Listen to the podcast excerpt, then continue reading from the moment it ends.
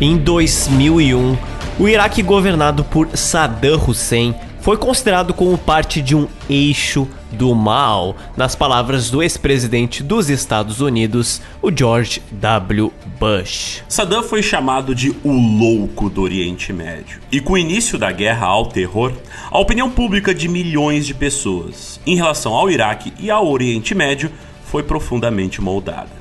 Saddam Hussein era acusado de financiar organizações terroristas, invadir países como o Irã e o Kuwait e de utilizar armas químicas na sua própria população e também de perpetuar a sua família em posições de poder usando um monte de crueldades e crimes de guerra. Saddam tinha, de fato, feito tudo aquilo que lhes acusavam. De tudo isso, ele só não era uma coisa. Ele não era um louco. Ele não era impulsivo, ele agia com critério sempre e podia ser extremamente paciente. Mesmo cercado de inimigos internos e externos que planejavam golpes e tentativas de assassinato interruptamente contra ele e os seus familiares, Saddam governou o Iraque por 24 anos. Vivendo com um complexo messiânico de poder ilimitado e tendo nas suas mãos agressão desenfreada contra seus inimigos políticos, uma perspectiva constantemente paranoica, Saddam Hussein se considerava o destinado a liderar todos os povos árabes a viver sobre a mesma nação, em uma ideologia conhecida como panarabismo. Vendo-se como um descendente do rei babilônico, o Nabucodonosor, que governou a região do atual Iraque dois milênios e meio antes dele, Saddam queria ser lembrado como um grande conquistador do mundo árabe. Um dos seus maiores ídolos era o rei egípcio Saladino, que lutou contra os cruzados europeus no século XII. O Saladino, ele inclusive tinha nascido na mesma cidade que o Saddam Hussein nasceu.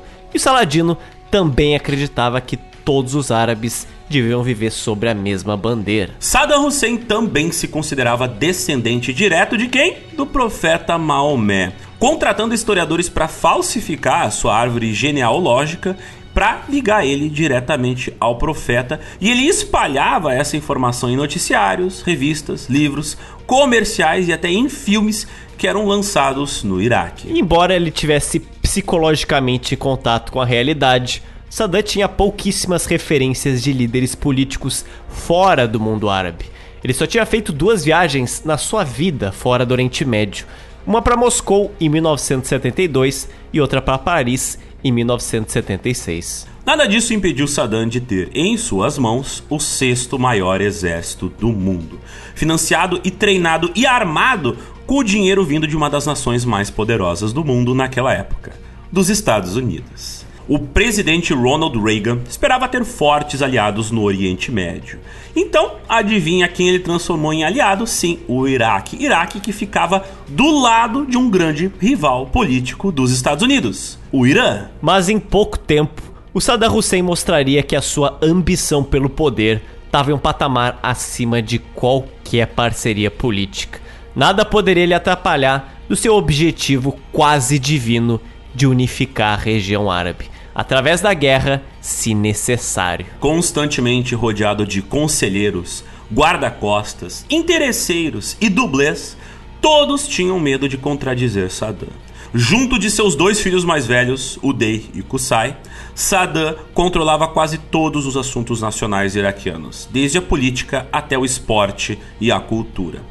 Essa aqui não é a história apenas desse homem, mas sim de uma família que estava controlando um país recém-independente. Bora lá, Zotes, conhecer este Iraque sob o controle da família Hussein? Bora lá!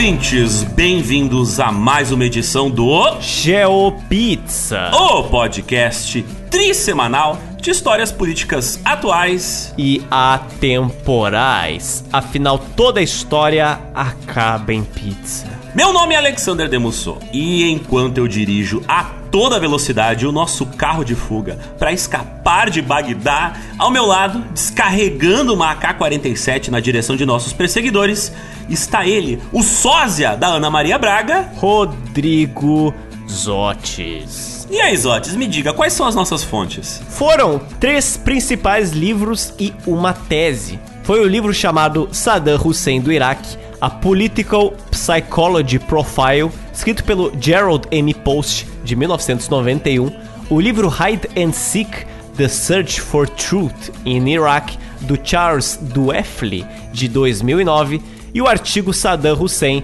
and the Uses of Political Power, de David B. Des Roches, de 1990. Também utilizamos três livros escritos pelo Latif Yahya. The Devil's Double, o dublê do diabo, de 1992. I Was Saddam's Son, eu Era o Filho de Saddam, publicado em 1994, e a sua obra mais recente chamada The Black Hole, O Buraco Negro, publicada em 2014. Junto a estes três livros, a gente utilizou muitas pesquisas, reportagens e artigos que vão estar linkados na descrição deste episódio no nosso site geopizza.com.br. Mas sem mais delongas, vamos agora ao que interessa, que é o Iraque dos anos 1930. No ano de 1936, uma mulher iraquiana chamada Subha estava passando por uma sequência de tragédias. Ela era moradora da aldeia de Al-Avja, perto ali de Tikrit, às margens do rio Tigre. E ela e todos os moradores daquela vila viviam em condições de extrema pobreza. Todos morando em cabanas cujas paredes eram feitas de barro e palha. Seu marido, um pastor de ovelhas, depois de engravidá-la, desapareceu. Depois, o seu filho mais velho, de 12 anos de idade, morreu de câncer. Isso levou a Subra a cair em uma depressão fortíssima. Ela tentou abortar e se suicidar. A sua tentativa de suicídio e de aborto falharam. E em 28 de abril de 1937, quando seu filho nasceu, ela resolveu dar a ele o nome de Saddam, que em árabe significa aquele que confronta, ou até mesmo o teimoso.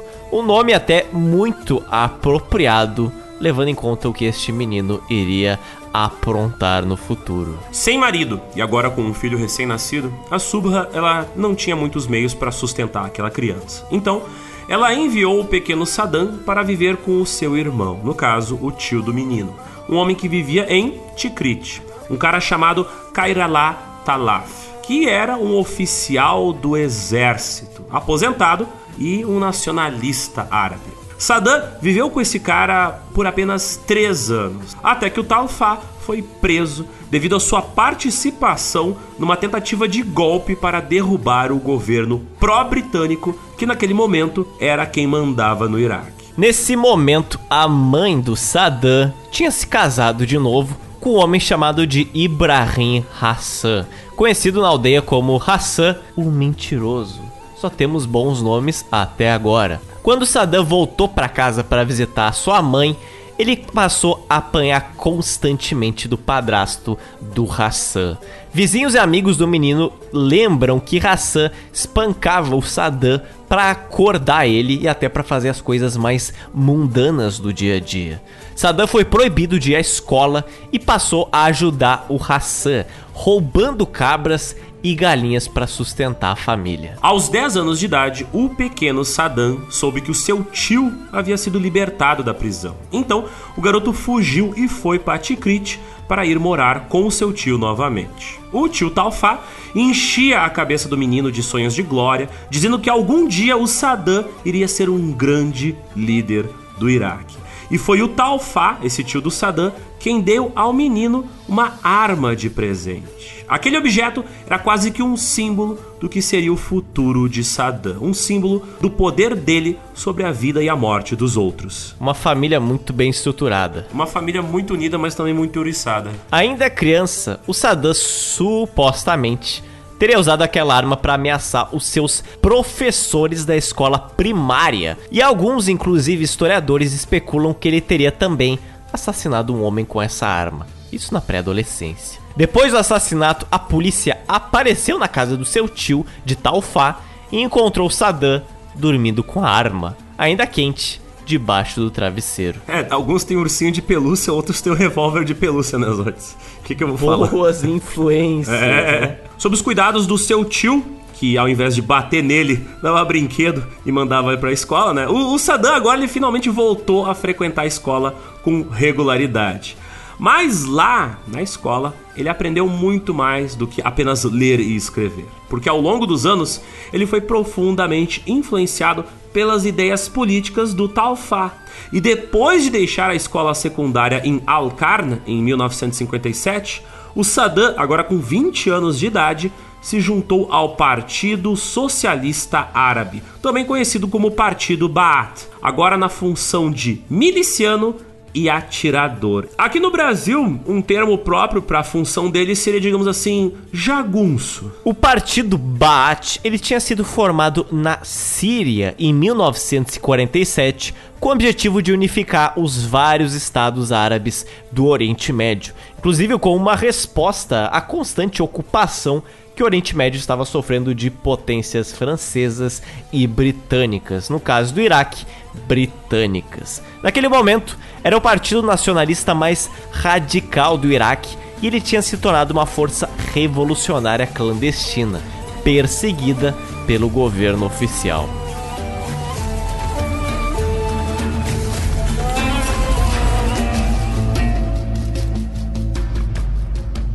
Quando Saddam tinha 22 anos de idade, ele desempenhou um papel importantíssimo numa tentativa de assassinato do então primeiro-ministro iraquiano, o Abdul Karim Qassim um atentado que havia sido planejado pela liderança do partido Baath. Durante este acontecimento, em 7 de outubro de 1959, Saddam e outros assassinos emboscaram o carro de Qassim na avenida mais movimentada de Bagdá. E durante o tiroteio que se seguiu, o motorista do primeiro-ministro foi morto, mas o Qassim sobreviveu aos disparos que acertaram um dos seus braços e um dos seus ombros. Já o Saddam, ele escapou dessa treta só com uma bala na perna. Vários dos possíveis assassinos foram capturados nesse dia, julgados e executados. Mas o Saddam não. Ele conseguiu fugir para a Síria antes de finalmente encontrar refúgio no Egito. Mas o menino Saddam, ele não desperdiçava o seu tempo e valorizava muito os seus estudos. Por isso, enquanto estava no Egito, Saddam Hussein ele estudou direito na Universidade do Cairo. E a gente sabe, né, o Cairo ali sempre foi um centro de estudo. Alguns historiadores teorizam que o Saddam ele sabia que eventualmente ele tinha que se preparar para o seu futuro político, então ele resolveu fazer um ensino superior numa área que tinha a ver com as suas ambições políticas. Saddam ele finalmente regressou ao Iraque em 1963 após um golpe militar ter conseguido finalmente derrubar o governo do Abdul Karim Qassim. O cara que o Saddam tentou matar anteriormente. E é nesse momento que entra na nossa história um dos nossos personagens principais, o filho do Saddam Hussein, que se chamou Uday Saddam Hussein. Ele nasceu em 18 de junho de 1964 na cidade de Tikrit, no Iraque. Ele foi o primeiro filho do seu pai, Saddam Hussein, e da sua mãe, Sajida Talfa. O detalhe é que o Saddam e a sua esposa Sajida eram primos. Primos de primeiro grau. É claro que precisava ser de primeiro grau. Ou seja, como toda boa família real, eles estavam engajados em ferrar com o código genético dos seus descendentes. Para quem está muito mal informado, gente, relacionamentos entre primos é uma coisa meio estranha. Primeiro grau é perigoso para todos envolvidos. É, como a gente fala no nosso segundo episódio, que é sobre o incesto né, nas famílias reais europeias.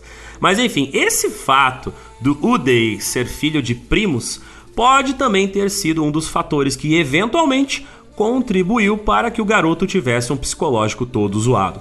Claro que também não podemos deixar de citar o fato de que o segundo filho homem do Saddam, o Qusay, nascido em 1966, também era filho do Saddam com a Sajida, e ele não se tornou um maluco perverso e psicopata como o D. Mas enfim, só um pequeno disclaimer antes de voltarmos para a nossa linha do tempo. O curioso é que o Saddam, o Saddam pai no caso, acabou não estando presente durante o nascimento do seu próprio filho, o Day. Será que era porque ele era um pai ausente? Ora, o Saddam, ele estava na verdade preso naquele momento, em 1964, por causa da participação no assassinato de um adversário político. Saddam tinha sido novamente recrutado para mais um assassinato. O partido Baath tinha sofrido muito com disputas internas e um golpe foi planejado para derrubar o próprio líder do partido Baath. Mas o plano de assassinato e o golpe acabou sendo descoberto e o Saddam se tornou um homem procurado. Pela segunda, mas não pela última vez em sua vida, ele foi forçado a se esconder, mas foi capturado e preso em 1964.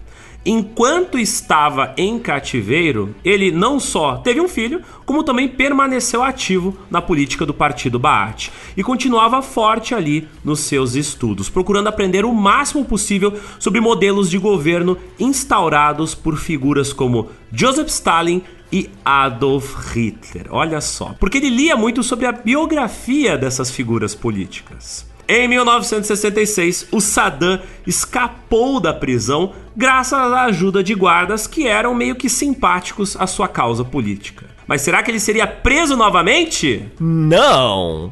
O cara tinha adquirido tanta influência política que pouco tempo depois ele foi nomeado vice-secretário do Comando Regional do Partido Baath e se tornou uma estrela em ascensão dentro da organização. Em 1968, outro golpe de poder colocou o Partido Baath em uma situação ainda mais favorável, porque um dos seus integrantes, o Ahmed Hassan al-Bakr, agora era o presidente do Iraque, um cara que era primo do Saddam.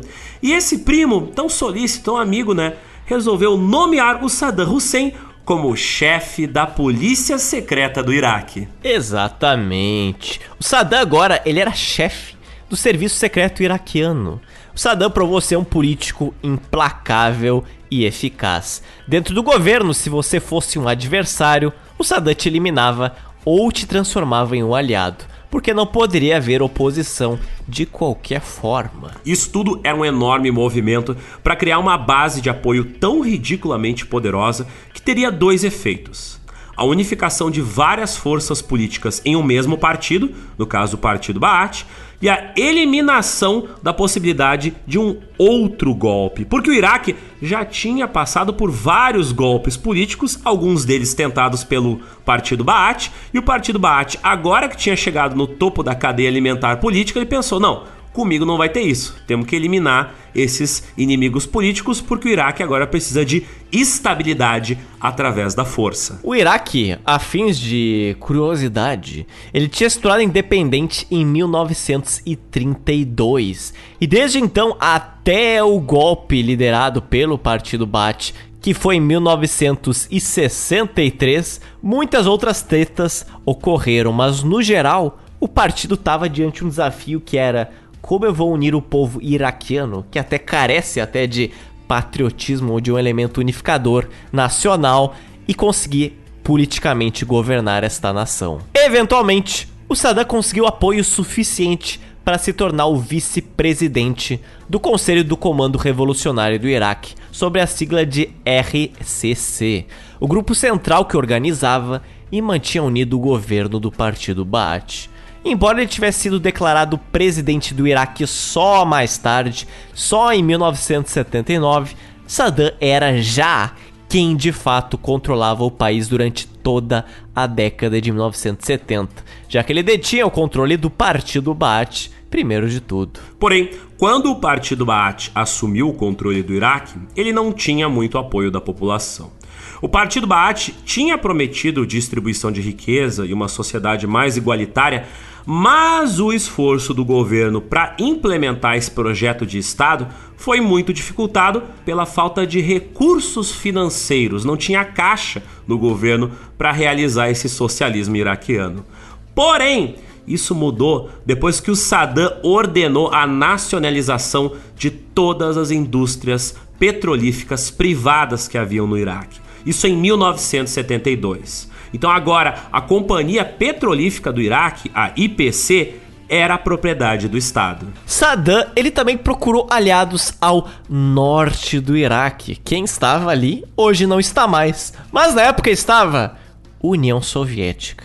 Saddam visitou Moscou e negociou um tratado na qual a União Soviética compraria parte do petróleo do Iraque e em seguida o governo iraquiano decidiu não nacionalizar as subsidiárias da Companhia Petrolífera do Iraque e deu aos membros franceses da empresa um tratamento especial. Mas o porquê desse tratamento especial? Porque, segundo esse acordo, estes membros franceses, em contrapartida, iriam comprar quase um quarto da produção petrolífera que saía do Iraque. É, é muito dinheiro. petróleo, é muito dinheiro. Essa política bastante estratégica para garantir grandes compradores internacionais do petróleo produzido no Iraque revelou ser um projeto de governo altamente sucedido, altamente lucrativo, principalmente pela oportuna coincidência que ocorreu naquela época, porque em 1973 houve um aumento maciço no preço do petróleo. Isso quando a OPEP, a Organização dos Países Exportadores de Petróleo, resolveu elevar o preço internacional do petróleo em resposta à Guerra Árabe-Israelense de 1973. Sim, a crise do petróleo ocorrida no início dos anos 1970, aquela mesma que ferrou com boa parte da economia de países da Europa Ocidental e dos Estados Unidos, ela também deu um boost bem grande na economia iraquiana. E o Saddam ficou muito contente com isso. Para ter uma noção de valores, após a nacionalização da Companhia Petrolífera do Iraque, as receitas petrolíferas do país aumentaram de 219 milhões de dinares em 1972 para 1,7 bilhões de dinares em 1974. E cerca de 4 anos depois, em 1978, subiu para 3,7 bilhões. E dois anos depois, 1980, foi de 8,9 bilhões, aumentou mais ainda. O país aumentou as suas receitas petrolíferas mais de 40 vezes em menos de uma década. Isso é bom, e mas isso é um grande problema.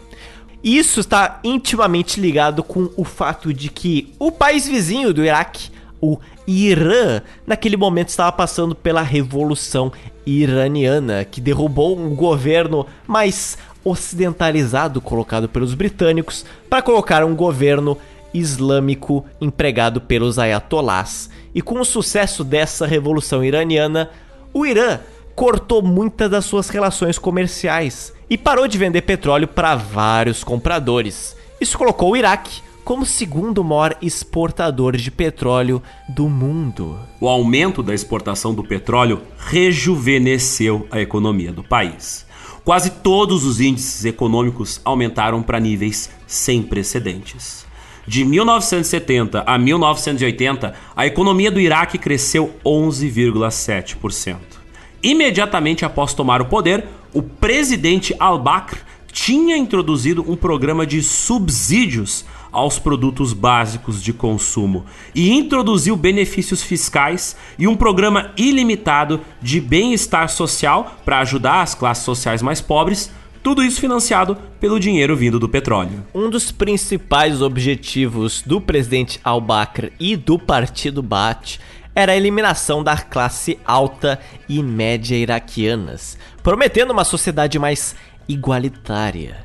Mas esses programas sociais, eles só foram devidamente desenvolvidos na década de 1970, quando o lucro com a venda do petróleo permitiu ao governo investir na criação de um sistema de saúde pública de qualidade, de suportes financeiros para famílias de militares, para subsídios para agricultores e ampliação de programas sociais, além de muitos outros serviços públicos. Por isso, o padrão de vida da população iraquiana aumentou muito durante esse período da década de 70. Na tentativa de erradicar o analfabetismo, o Saddam ele exigiu que todas as crianças frequentassem a escola e financiou o ensino público do fundamental até o ensino médio. Tais reformas eram inéditas em qualquer outro país do Oriente Médio. A rede elétrica do país, por exemplo, ela foi ampliada e pela primeira vez na história do Iraque, a eletricidade chegou até as vilas pobres do interior. Também nesse período, a construção civil teve um boom. Ela se tornou a indústria que mais empregava no país. E um número gigantesco de famílias conseguiu sair da pobreza por causa de novas oportunidades de estudo e de trabalho. Algumas pessoas que viveram no Iraque nessa época comentam também muito sobre a questão da violência urbana. No caso, ela praticamente não existia. A polícia empregada pelo Saddam Hussein era tão rígida e temida que poucos caíam na tentação de cometer crimes, correndo o risco de parar nas notórias cadeias do regime do Partido Baath. Por isso, mesmo sendo um regime ditatorial profundamente repressivo, o país era relativamente seguro. Mas no Iraque de Saddam Hussein, nem tudo era preparado com boas intenções. Por exemplo, 40% das receitas provenientes do petróleo foram destinadas à compra de uma enorme quantidade de armamentos, fornecidos tanto por fabricantes de armas da União Soviética quanto fabricantes de armas do Ocidente. Então, quando você compra dos dois times, é, é quase certeza que você vai vencer, né, Zotis? Com certeza. E é claro, bons ouvintes têm boas memórias. Eles lembram do nosso episódio da maldição do petróleo. Quando boa parte da sua renda vem da exportação de um produto, neste caso o petróleo, problemas te aguardam. Essas taxas de crescimento da década de 1970, elas claramente não eram sustentáveis e com a estabilização dos preços internacionais do petróleo nos anos 1980, o crescimento econômico do Iraque começou a diminuir drasticamente, que dependia dos elevados preços do petróleo e da capacidade de exportação dele.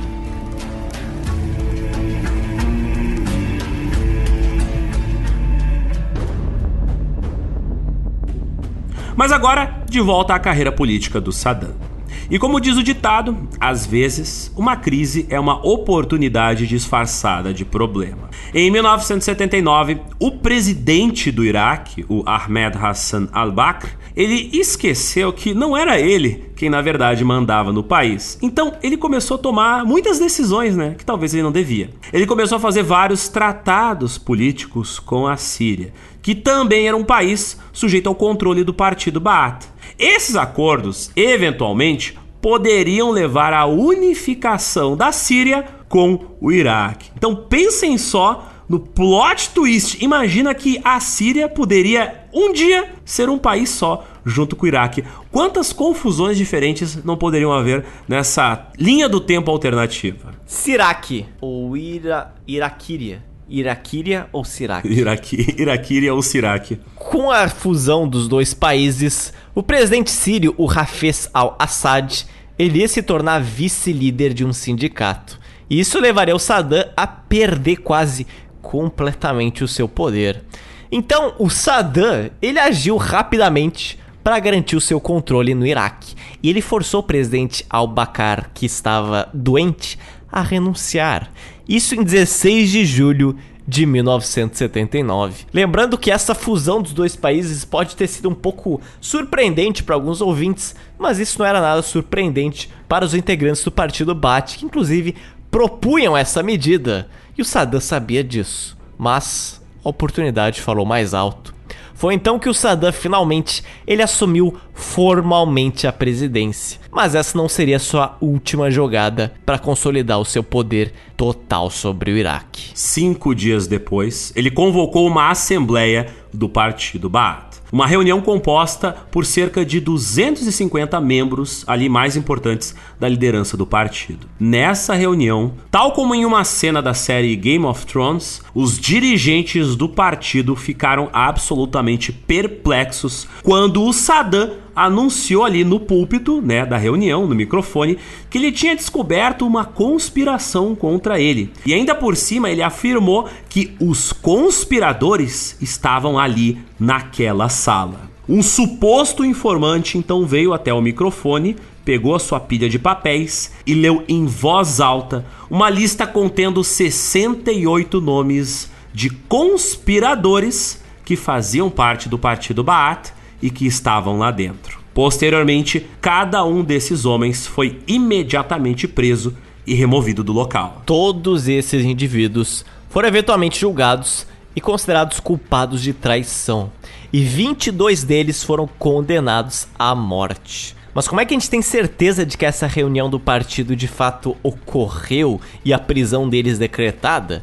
Porque todo o evento ele foi filmado e depois muito bem divulgado em redes de TV iraquianas. Aquela era uma demonstração de poder muito clara do Saddam Hussein e também uma mensagem clara para aliados e para adversários, sejam internos quanto externos. O vídeo dessa reunião, inclusive, tá no YouTube legendado. Três meses depois da prisão desses supostos traidores, o Saddam declarou 14 dessas pessoas como parte de uma, entre aspas, rede de espionagem sionista. No caso, acusando Israel de financiar a porra toda. Detalhe: supostamente 13 desses 14 caras que foram presos eram todos judeus. O Saddam ele fez uma exibição pública da execução dos 14 prisioneiros, enforcando os condenados diante de uma multidão de milhares de pessoas no centro de Bagdá. E com o sucesso dessa primeira execução pública, nos meses seguintes, o Saddam ordenou que outros conspiradores fossem assassinados ao vivo e com o evento sendo gravado e passado na televisão, sendo que os corpos dos executados posteriormente serão pendurados em postes de iluminação espalhados por Bagdá. E como uma medida extra para se proteger ainda mais contra possíveis golpes de Estado e garantir ainda mais a lealdade do seu círculo político, tal como alguns governos brasileiros de alguns anos atrás, ele se cercou de figuras duvidosas, mas ali amiguinhos supostamente confiáveis. Saddam tinha em suas mãos um país um tanto fragmentado, porque o Iraque tinha se tornado independente novamente há pouco tempo e durante a época otomana, o Iraque era composto de três províncias e agora era um país unificado, principalmente devido à ocupação britânica anterior que durou 12 anos, de 1920 a 1932, e agora o partido Baath tinha que lidar com essa unificação à força. Na época do Saddam, o Iraque não tinha os títulos nacionais de etnia ou de religião. Os curdos do norte, por exemplo, queriam independência. Eles eram muçulmanos sunitas, mas não eram árabes. Os chiitas do sul, eles constituíam a maior parte da população do Iraque. Contudo, o poder estava nas mãos da minoria sunita do partido Baath, da qual o próprio Saddam era um membro não praticante. Os historiadores Judith Miller e Laurie Mallory escreveram o seguinte sobre o Saddam. Ele havia substituído o Estado pelo partido Baath então o partido, por ele mesmo, ele despertava terror, mas também misericórdia e gratidão de alguns poucos. Mas Otis, será que as medidas de segurança do Saddam pararam por aqui? Creio que não. Pois é, cautela e medidas extras para garantir a sua posse ali como presidente nunca eram suficientes. E o Saddam, como um ex-chefe da inteligência iraquiana, ele regularmente usava informantes e a polícia secreta para capturar possíveis suspeitos de conspiração.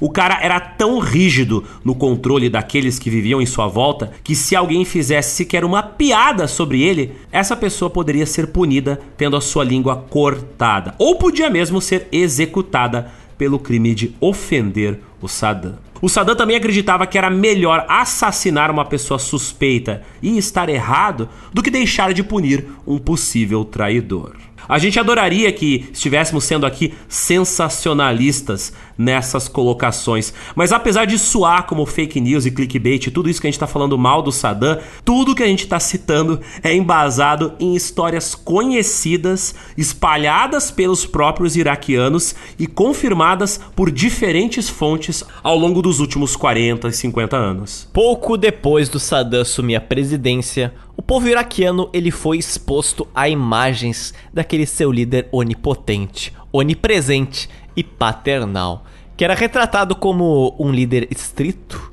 mas justo. Imagens do Saddam começaram a aparecer por toda parte.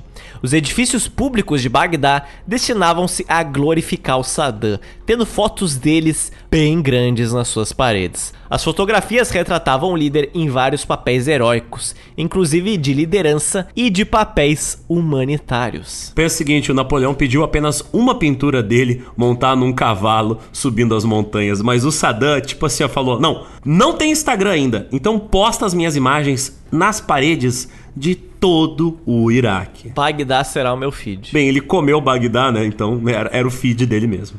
Biógrafos pessoais do Saddam, inclusive, incorporam um certo grau de mitologia ao mostrar o quanto seu líder era heróico, forte, corajoso. Não à toa é fácil encontrar umas imagens bem ridículas do Saddam, tipo do lado de leões, ou montado em um cavalo, ou liderando tanques, tipo assim, sempre o cara fodão nos posters. Enfim, embora o golpe feito no ano de 1968, que levou o Partido Baath ao poder, tenha sido uma revolta civil, o papel de Saddam ali no acontecimento de 68, ele foi altamente exagerado e glorificado em várias publicações e programas de televisão e até mesmo em um filme lançado posteriormente. Tipo, ele participou do golpe de 68, mas ele não foi o único a liderar aquilo lá. Porém, depois que o Saddam se tornou um presidente, houve uma certa, uh, digamos assim, reestruturação da narrativa histórica. No mesmo ano em que o Saddam se autoproclamou presidente do Iraque, em 1979. Ali no país do lado, o Ayatollah Khomeini, do Irã, ele liderou uma revolução islâmica muito bem sucedida. E nessa época, o poder de Saddam dependia, em parte, do forte apoio da população sunita presente no Iraque, que era minoritária. E ele temia que os acontecimentos políticos recentes no Irã, que eram de maioria xiita, pudessem levar uma revolta semelhante dentro do Iraque. Resumindo, o Saddam temia uma revolução islâmica dentro do seu próprio país. Saddam então olhou para o lado, viu o Irã ali com aquela região bonita do Cuzistão e pensou: que Cuzistão bonito, quero esse Cuzistão para mim. Em 22 de setembro de 1980, Saddam Hussein envia as forças militares iraquianas para invadir a região do Cuzistão. Um local que, olha só que coincidência, era muito rico em petróleo. O Saddam, ele esperava que o Irã, naquele momento em estado de caos ali, pós-revolução, ele não tivesse condições de resistir a um rápido avanço de suas tropas. E assim, talvez o Iraque, de maneira muito oportunista, poderia invadir o Irã sem grande resistência. Inclusive, o Saddam foi bem filho da puta, né? Ele invadiu o território do Irã sem declarar guerra formalmente. Foi tipo assim: olha só, tá entrando umas tropas aqui, nem percebi, né? Pois é. E entra o fato que a rivalidade entre o Irã e o Iraque já existia bem antes disso. Ambas essas nações, territórios e povos sempre se envolveram em confrontos fronteiriços. Mas um principal motivo para a guerra que levou Saddam a invadir o Irã foi principalmente determinar qual dos dois países se tornaria a potência econômica e religiosa dominante na região. E por Saddam, como ele acreditava que ele era o líder de um movimento pan-árabe junto com a nação Iraque, era óbvio que ele deveria empregar isso e não o Irã. O conflito logo se transformou numa guerra total. Saddam Hussein esperava que aquela guerra terminaria em uma questão de semanas, porém, ele não tinha muita experiência militar antes dessa guerra. E ele, obviamente, subestimou muito a força da resistência iraniana. Até porque o Irã ele era três vezes maior que o Iraque. O problema é que a coisa tinha sido planejada às pressas e resultou num avanço lento das tropas iraquianas e o ataque surpresa do Saddam acabou sendo repelido. E em 1982, os iranianos eles lançaram a sua contraofensiva e tomaram uma iniciativa. A guerra passou então a abranger aspectos religiosos, nacionalistas e sectários, com os curdos e chiitas demonstrando apoio ao Irã no esforço de guerra. O banho de sangue que se estendeu por sete longos anos, com centenas de milhares de mortos dos dois lados, seguiu-se num impasse, com ambos os lados envolvidos numa sangrenta guerra de trincheiras. Mas o presidente do Iraque, ele era um cara multitask. Ao mesmo tempo que as tropas terrestres estavam ali naquele impasse, né, na fronteira entre o Irã e o Iraque, o Saddam Hussein ele investiu milhões de dólares no desenvolvimento de armas nucleares. E em 1981, o governo de Israel, preocupado com essas ambições nucleares e militaristas do Saddam, que muitas vezes tinha várias declarações antissemitas, Israel resolveu levar esse assunto muito a sério, acreditando que o Saddam Hussein, se ele tivesse capacidade de construir armas nucleares, não hesitaria em usar elas para atacar cidades israelenses. E em junho de 1981, caças da Força Aérea de Israel invadiram o espaço aéreo do Iraque e bombardearam um centro de pesquisa nuclear localizado na cidade de Ozirik. Foi relatado que pelo menos 11 quilos de urânio enriquecido já tinham sido produzidos no local. As obras de construção daquela usina de enriquecimento de urânio estavam quase concluídas estavam programadas para iniciar a operação em só alguns meses. A destruição daquela central nuclear do Iraque foi um golpe profundamente humilhante no ego do Saddam Hussein, que naquele momento também estava tendo que lidar com aquela guerra Irã-Iraque que parecia não ter fim. Saddam Hussein então resolveu consultar o seu gabinete para ver o que eles iam planejar para o futuro. Na reunião, o ministro da Saúde teve a excelente ideia de sugerir que, olha só, Saddam, de repente, se você renunciasse à presidência, talvez a gente conseguisse um cessar-fogo com o Irã. Prontamente, Saddam olhou para ele, agradeceu o cara pela sua honestidade, né, franqueza, pela sugestão ali no, na, na sessão de brainstorming e prontamente mandou prender o ministro da Saúde. Dias depois, a esposa do ministro implorou a Saddam que ele libertasse o seu marido. E o ditador concordou em atender esse pedido. Quando o ministro da Saúde foi mandado para casa no dia seguinte, ele foi entregue, mas em um saco de lona preta cortado em vários pedacinhos. Olha só, o Saddam garantiu a entrega, mas não o estado da entrega. É que nem aquela galera que entrega X pelo iFood e vem toda amassada. Excelente. Só que a guria pediu o marido e veio um picadinho. Você veja, uma pequena confusão nos pedidos. É, é, é quando tu pede X de bacon e vem X de estrogonofe.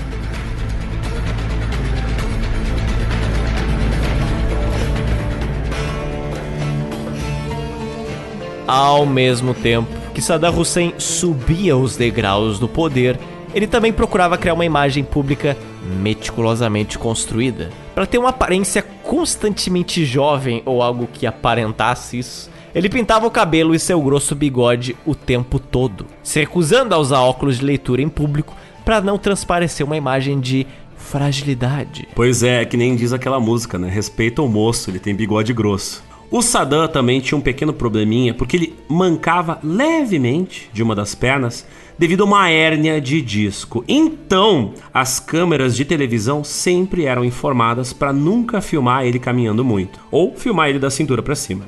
O Saddam tinha 1,80m de altura e o seu peso variava bastante. Ele ia de tiozinho elegante a tiozinho gordinho. Porém, seus caríssimos ternos costurados sob medida sempre eram feitos para compensar ali a sua figura, para disfarçar a sua barriguinha frequentemente protuberante. Alguns diziam até que ele tinha físico de atleta, mas enfim. Se tem uma coisa que Saddam Hussein gostava era de se assemelhar muito à realeza. Isso não é só na sua pomposidade. Ele de fato flertava com a ideia da monarquia, inclusive tentando se baseá-la na antiga Mesopotâmia e nos reis assírios.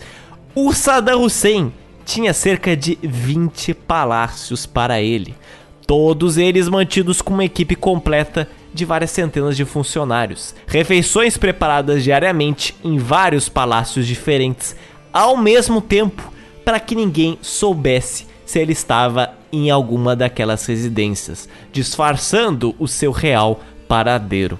Suas refeições dignas de um rei frequentemente incluíam iguarias como lagosta importada, e antes dele servir, eram sempre antes testadas para identificar a possível presença de um veneno ou de um material radioativo. Pode parecer um pouco estranho, mas lembrem-se de que ele tinha relações diplomáticas com a União Soviética e naquele momento, já nos anos 1970, eram notórias as histórias que circulavam sobre inimigos dos soviéticos e até dos americanos que eram executados com todo o tipo de método criativo, desde venenos naturais, produtos químicos secretos, até o uso de material radioativo para eliminar inimigos e espiões. Então o Saddam ter todo esse cuidado com a comida dele não era por paranoia apenas. Então pensem que antes de tomar ali o seu café da manhã, suas frutas com granola e aveia, almoçar ou jantar, Saddam tinha sempre um funcionário passando com um contador Geiger por cima do seu prato e um provador oficial experimentando tudo que estava na mesa. Segundo fontes confiáveis, o seu vinho preferido era da marca portuguesa Mateus Rosé, mas ao contrário do seu filho mais velho, ele nunca bebia em público para manter a aparência de ser um muçulmano respeitável. Porque lembrando, muçulmanos não podem beber álcool. Mas Saddam Hussein não dava quase a mínima para a religião islâmica ele era sunita apenas por conveniência. Saddam era particularmente paranoico em relação aos germes. E mesmo os principais generais do seu governo, quando eram convocados para se encontrarem com ele, eram frequentemente obrigados a tirar todas as suas roupas, e essas roupas depois eram lavadas, passadas, passavam por radiografia antes de ser devolvidas para eles, para depois esses caras poderem voltar a se vestir e encontrar o Saddam.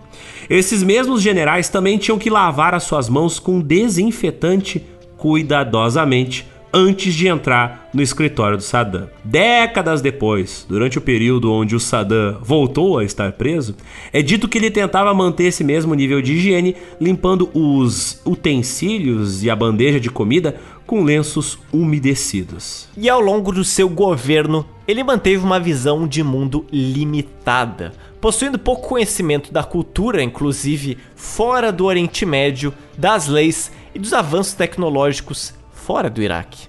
Certa vez o Saddam Hussein ficou chocado ao saber que não existia uma lei nos Estados Unidos que impedisse os cidadãos de reclamar do seu presidente. Exatamente. É, eu, eu, tenho certeza que vários presidentes americanos uh, algum dia já concordaram com o Saddam nesse quesito aí. Como fins também de curiosidade, o Saddam Hussein neste momento ele financiou a publicação de vários livros sobre a monarquia no Iraque tanto na época babilônica quanto também nas épocas do século XX, como ele investiu mais de 3 milhões de dólares para renovar o cemitério real de Bagdá, onde várias figuras históricas estavam sepultadas. Ou seja, o rapaz flertava com a aristocracia. Outra curiosidade interessante sobre os gostos de Saddam era o fato de que ele era apaixonado pela história antiga daquela região.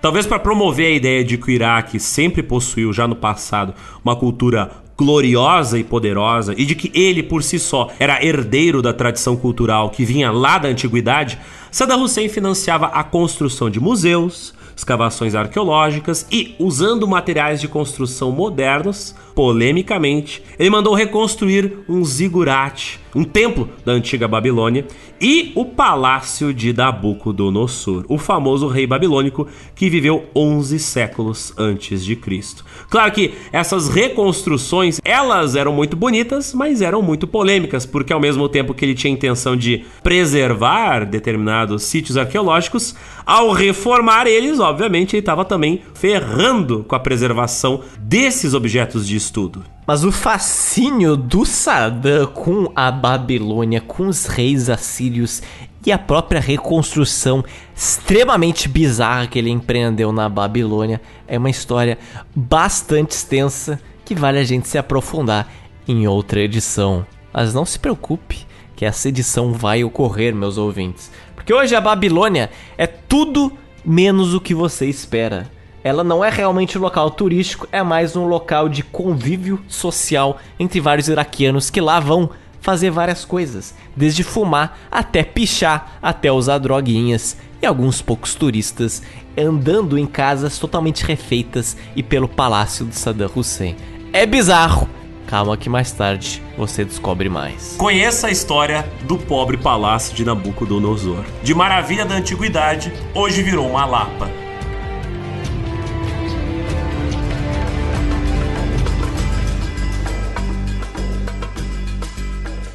Como a gente comentou anteriormente, o Saddam estava naquele momento casado com uma mulher chamada de Sajida, sua prima, filha do seu tio Talfa. Junto eles tiveram cinco filhos, incluindo dois meninos, Uday e o Kusei, e três filhas, a Haghad, Hana e Hala. Ele arrumou amantes ao longo do tempo, mas obviamente não exibia elas publicamente. O plano do Saddam Hussein para o futuro de sua família era colocar os seus dois filhos homens, os dois filhos mais velhos, em cargos de alto escalão dentro do governo do Iraque. E, obviamente, treinar o filho mais velho, o Uday, para eventualmente assumir o seu lugar no topo da cadeia de poder. Em 1979, o ano onde o Saddam Hussein chegou à presidência do país, esse filho mais velho, o Uday, tinha apenas 15 anos de idade. Mas ele já era um moleque arteiro, como a gente diz aqui no sul, né? Já aprontava suas traquinagens. Suas perpicácias.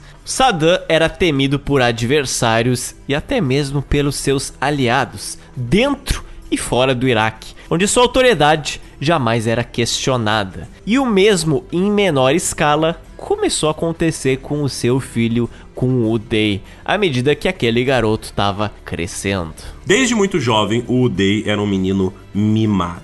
Os professores e outros funcionários da escola de elite que ele frequentava tinham medo dele.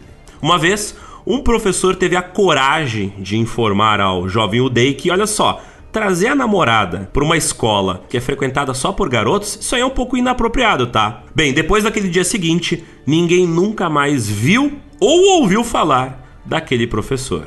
O Day chegava às aulas com o seu Porsche amarelo e estacionava numa área onde atrapalhava os meninos de jogarem basquete. Não chegava a arranjar briga na escola, até porque ninguém era maluco o suficiente para brigar com ele, mas ele estava sempre fazendo bullying com seus colegas, que obviamente não revidavam.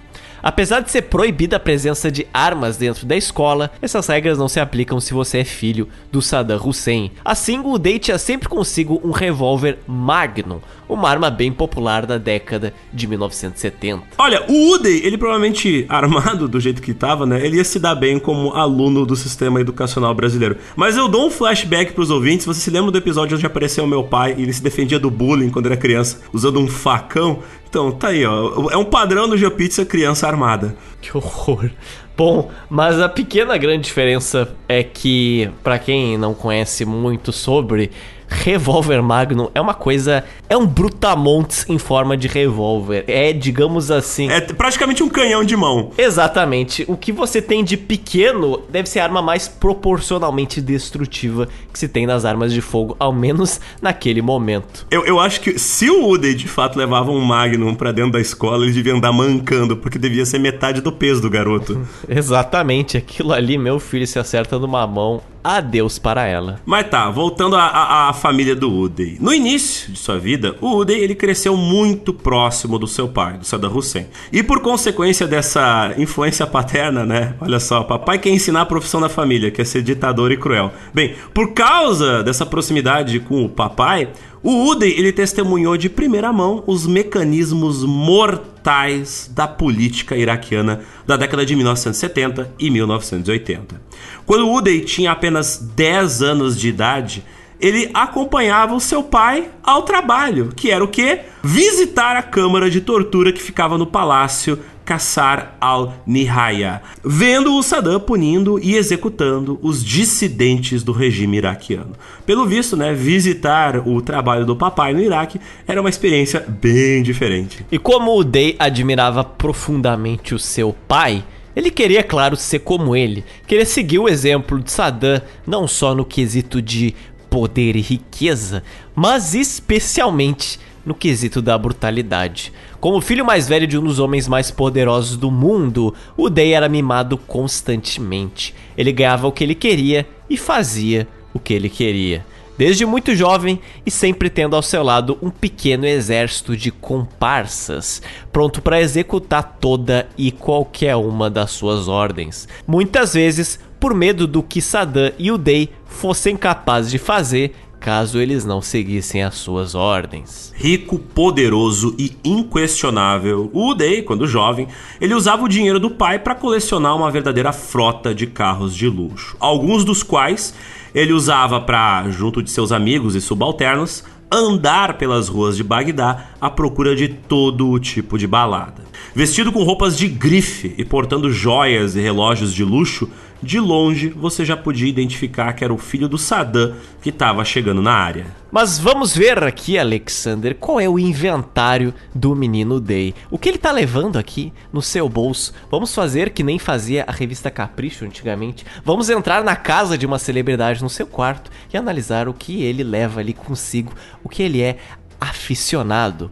Bom, alguns dos itens luxuosos favoritos do Day eram, claro, comprados com o dinheiro infinito do seu pai. Eram relógios Rolex, eram ternos e camisas de grifes francesas, eram perfumes acessíveis só para a elite global e várias outras extravagâncias. O Day era um homem de gostos caros e, seguindo várias fontes, ele era um cara obcecado pela própria aparência de um certo playboy opulento. A sua vaidade era tão incomensurável que se alguns dos seus seguidores mais próximos, aqueles maluquinhos da sua ganguezinha, usasse alguma peça de roupa semelhante às de Uday, o cara exigia que seu subalterno retirasse aquilo na hora e jamais vestisse novamente, mesmo que fosse longe da presença do Uday. Aliás, essa gangue que acompanhava o Uday a todo lugar que ele ia não era composta de amigos, mas sim de guarda-costas e puxa-sacos, os quais ele fazia questão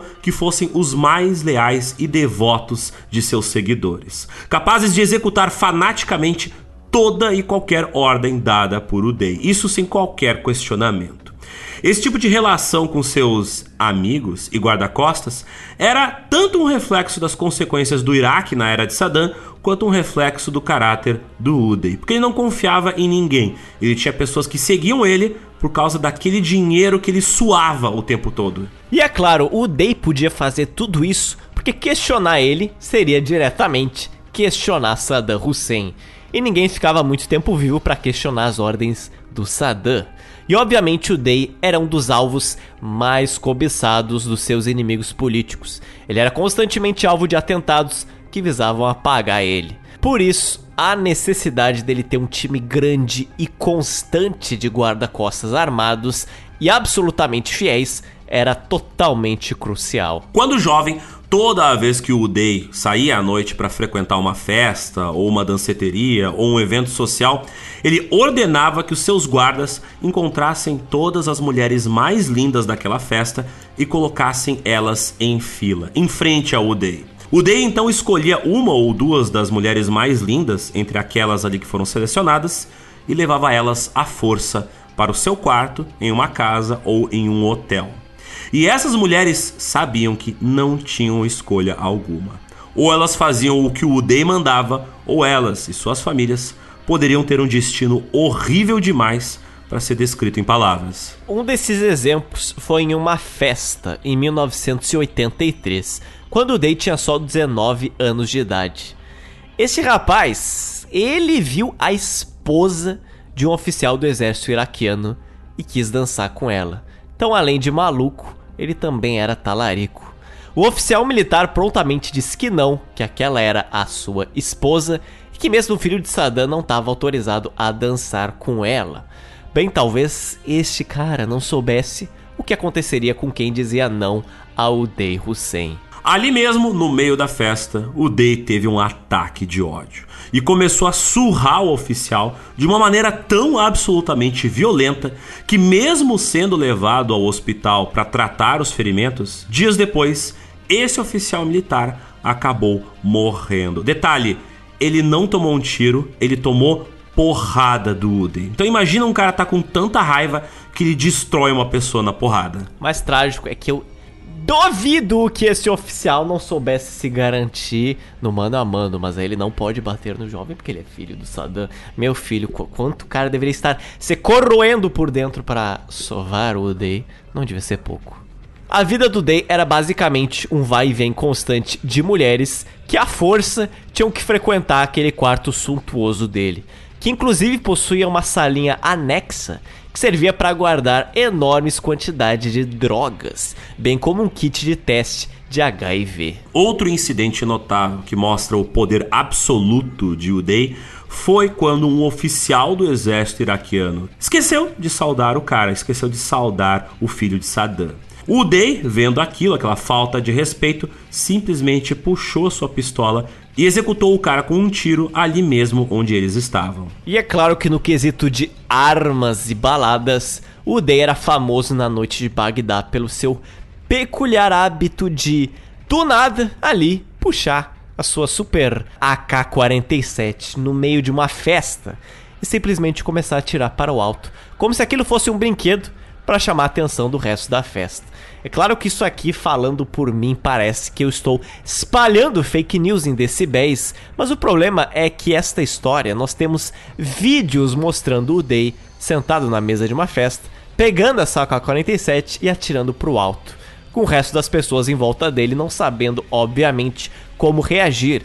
Uma mistura de medo de serem atingidos e pavor de fazerem a coisa errada em frente a ele. Felizmente não é um vídeo, são alguns vários. E como o mais poderoso dos filhos da elite do Iraque, ele, Uday, foi ganhando cargos de prestígio no início de sua vida adulta. As funções públicas dele ali na sua juventude incluíam a administração de veículos de mídia como o Babel, que supostamente era um jornal independente, ele também administrava o Shabab, uma rede de televisão para o público juvenil, e ele até chefiava a Associação de Fotógrafos Iraquianos. E a grande razão de Uday assumir essa vida pública em cargos que faziam ele aparecer na mídia era meio claro patética. Ele queria construir uma imagem pública preparando o futuro onde ele iria substituir seu pai no poder. Então tudo aquilo era uma forma de dizer: o Day está chegando, o Day está vindo aí. Tá chegando o bichão, tá chegando o bichão.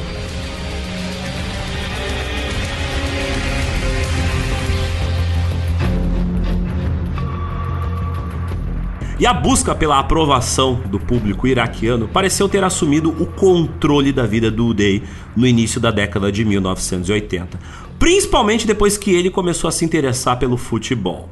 Quando tinha 20 anos de idade, Uday foi nomeado presidente do Comitê Olímpico Iraquiano e também foi nomeado o presidente da Associação de Futebol do Iraque, isso em 1984.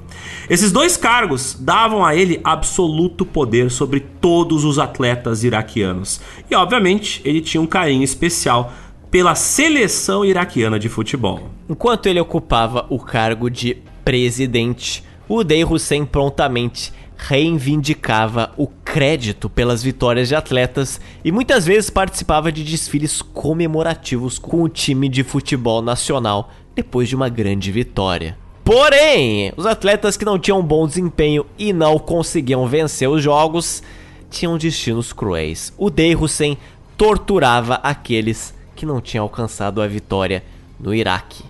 Segundo um atleta iraquiano chamado de Haed Ahmed, durante os treinos ele observava todos os atletas de perto, pressionava os treinadores para pressionar ainda mais os atletas.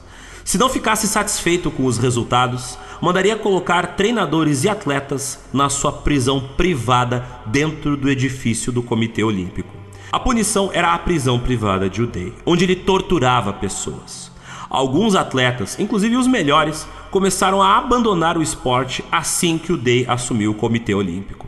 Sempre consegui não ser punido. Fiz questão de não prometer nada. Existia uma grande possibilidade de eu ser sempre derrotado, mas quando eu ganhava, o Day ficava muito feliz. Um dos jogadores de futebol mais famosos do Iraque, o Ahmed Hadi, ele decidiu não entrar em um novo clube de futebol chamado de Al Rashid, um time de futebol criado pelo próprio Uday. Ele acreditou que estava fazendo uma decisão muito sábia, não é mesmo? Mas ele não imaginava que seria sequestrado à meia-noite pelos homens de Uday e espancado. Ele foi acusado de assédio e de outros crimes. Finalmente, depois da intimidação de Uday, o jogador Ahmed Hadi teve que aceitar a oferta por causa das ameaças de morte que ele estava sofrendo.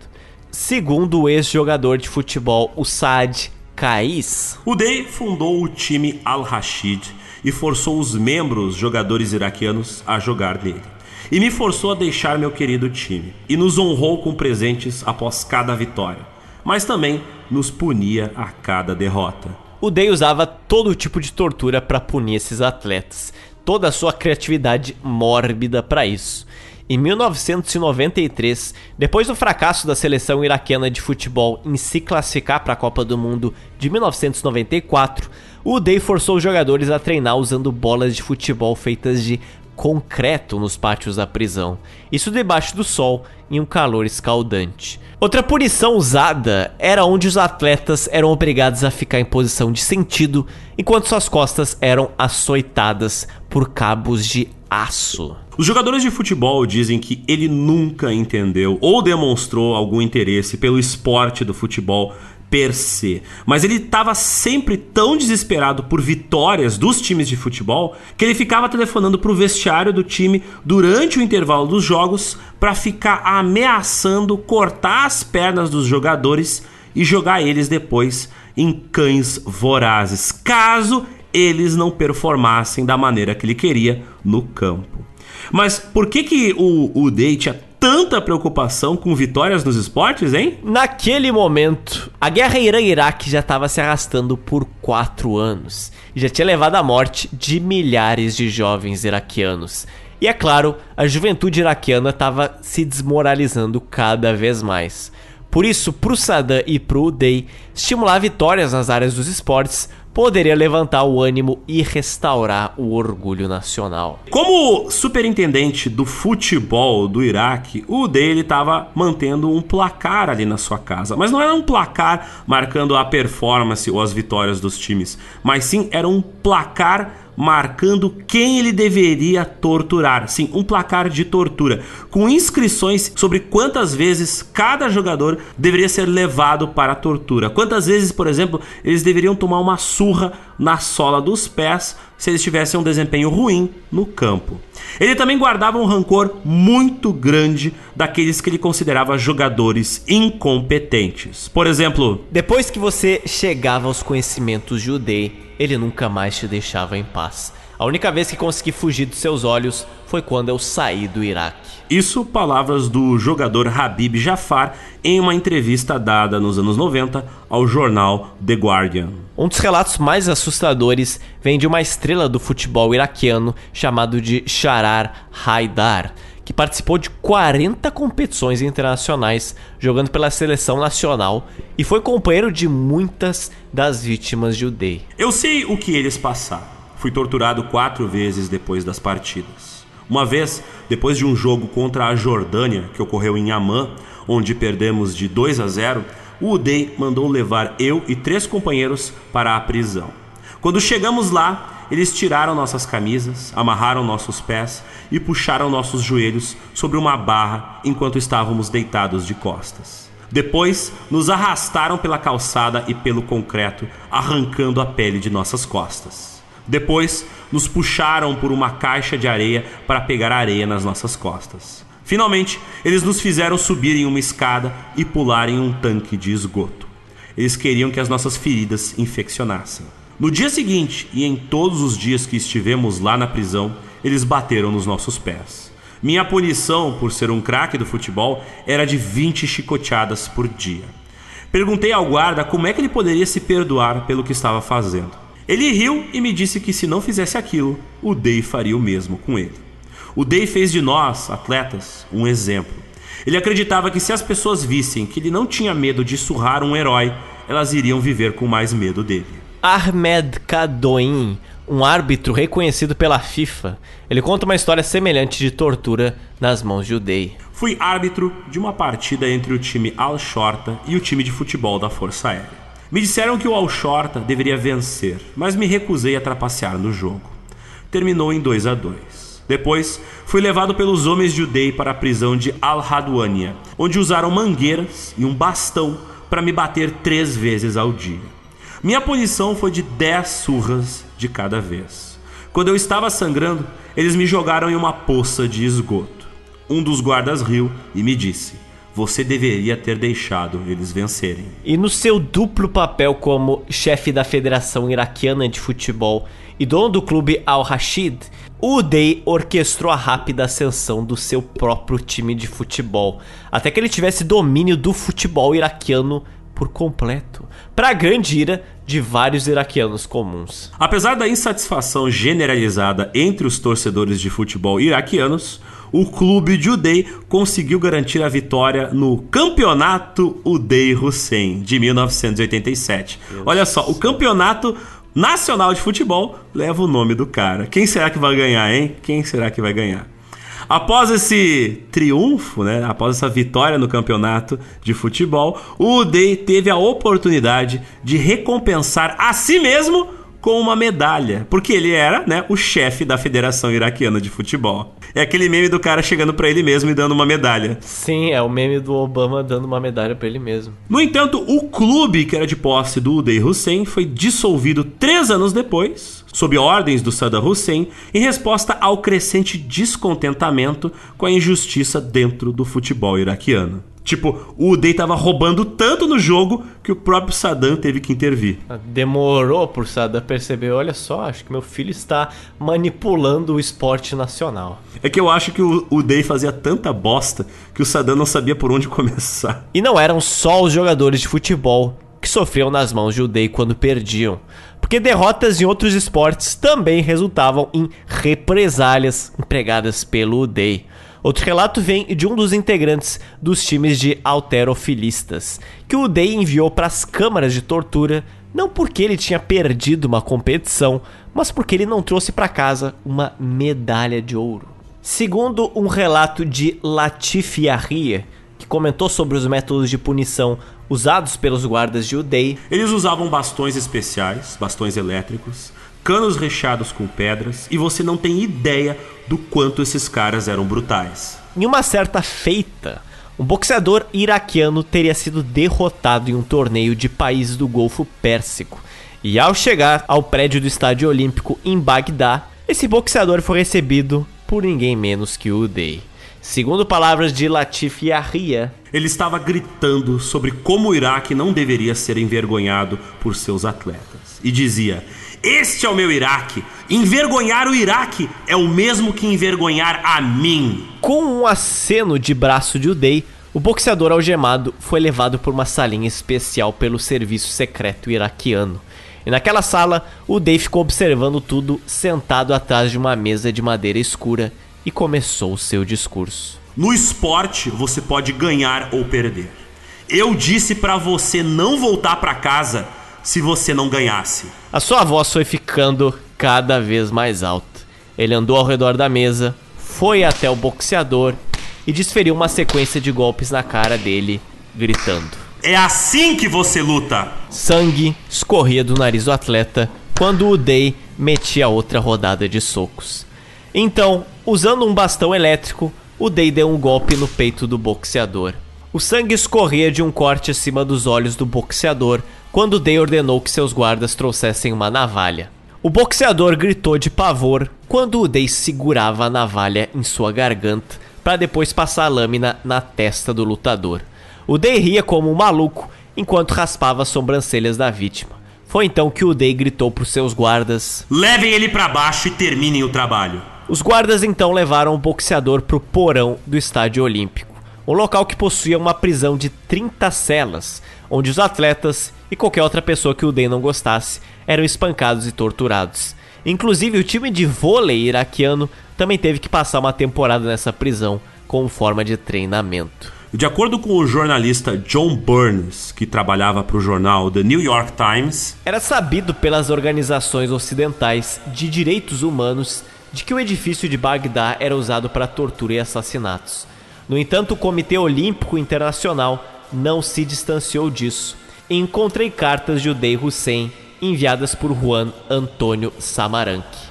Este Juan Antônio Samaranch, ele era ex chefe do Comitê Olímpico Internacional. Em 1997, a FIFA enviou dois investigadores a Bagdá para interrogar pessoalmente membros da seleção de futebol iraquiana que supostamente tiveram os pés espancados pelos capangas de Udei pois eles perderam a partida para qualificação para a Copa do Mundo e foram punidos por causa disso. Os investigadores falaram apenas com pessoas que haviam sido selecionadas pessoalmente pelo UDEI. E como resultado dessa investigação não muito competente, o relatório final da FIFA exonerou o UDEI de culpa. Pelo amor de Deus! É, é eu vou perguntar para os Otis. Otis! Vou falar aqui com o Alexander. Alexander, você sofre tortura? E o Alexander, com a cara toda cheia de marcas, né? De porrada. Não, não, eu só edito podcast. A Anistia Internacional informou que em 2001, quando ainda estava ocorrendo o governo do Saddam Hussein, que durou até 2003, que o Day tinha ordenado que a mão de um agente de segurança da sua sede olímpica fosse cortada em 1996, depois de o homem ter sido acusado de roubar um equipamento esportivo que estava desaparecido. Detalhe: depois encontraram esse equipamento e ele não tinha sido roubado.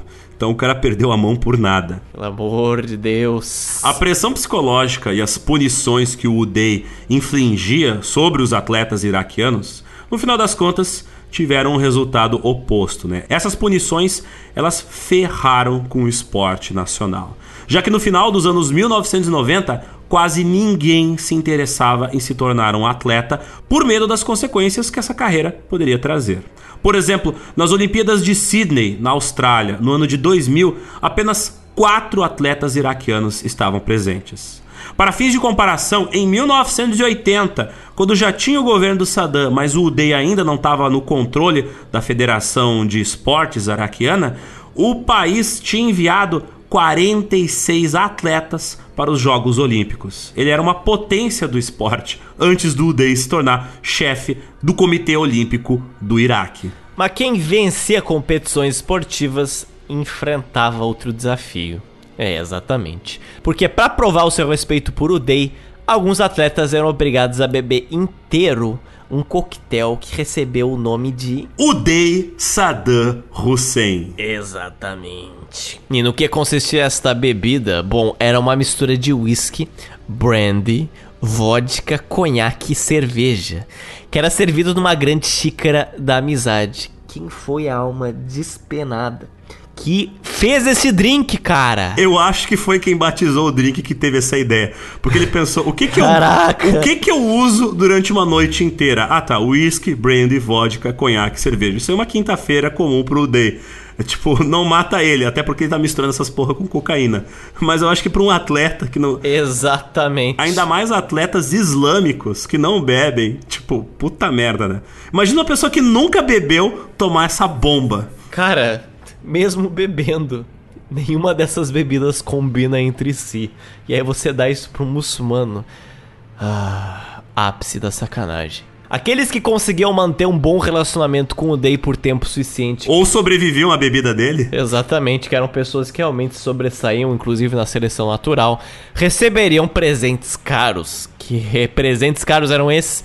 Era, por exemplo, uma pistola Tarik folhada a ouro era uma carabina Tarbuk ou até mesmo um rifle de atirador ao Kadeshia. Todas essas armas folheadas a ouro. Imagina que ao invés de ter um troféu ou uma medalha, você chega para sua mãe: "Mãe, ganhei uma K47". Você provavelmente já viu em algum submundo da internet, talvez em forma de meme, aquelas armas banhadas a ouro, seja dourado ou seja rosa, Bom, o Dei Hussein tinha um acervo enorme de armas folhadas a ouro. Então pensa em uma, por exemplo, uma K-47, que ela tem uma parte de madeira, não é mesmo? Mas toda aquela parte de metal vira ouro. O Dei tinha todas as suas armas banhadas a ouro e boa parte delas foram apreendidas durante a operação no Iraque e elas estão hoje expostas em diferentes museus. Algumas dessas armas, inclusive esta mesmo que eu citei, o rifle Tabuk, ele foi exposto em Canberra, na Austrália, em 2007. Então veja só onde essas coisas foram parar. Bem, uma coisa é certa, para tu dar de presente arma folhada a ouro, tu é no mínimo um playboy rico, né? Puta que pariu. Se isso é o presente, imagina o que o cara tem ali com ele. Bem, ele dava às vezes de presente carro de luxo para alguns amigos, então, tipo, eu às vezes fico pensando, será que eu compro ou não um bombom pros Otis para dar de presente? Esse cara não piscava o olho para dar uma Mercedes para as pessoas. Tipo, imagina eu chegar para ti, ah, tu foi legal comigo hoje, vou te dar um Porsche. Tipo, caralho, velho. Com neon embaixo, por favor. É, não à toa que o, o D andava com uma série de, de, de, amiguinhos interesseiros com ele, né? Tipo, tu, era, era uma aposta. Tipo, se tu deixasse o cara puto, tu morria. Se tu deixasse o cara feliz, só tinha que beber pra caralho e ganhava uns bagulho de ouro. Então, é, era 50-50, como os americanos falam, né? Tipo, ou morre ou fica rico. Vai com tudo naquela aposta.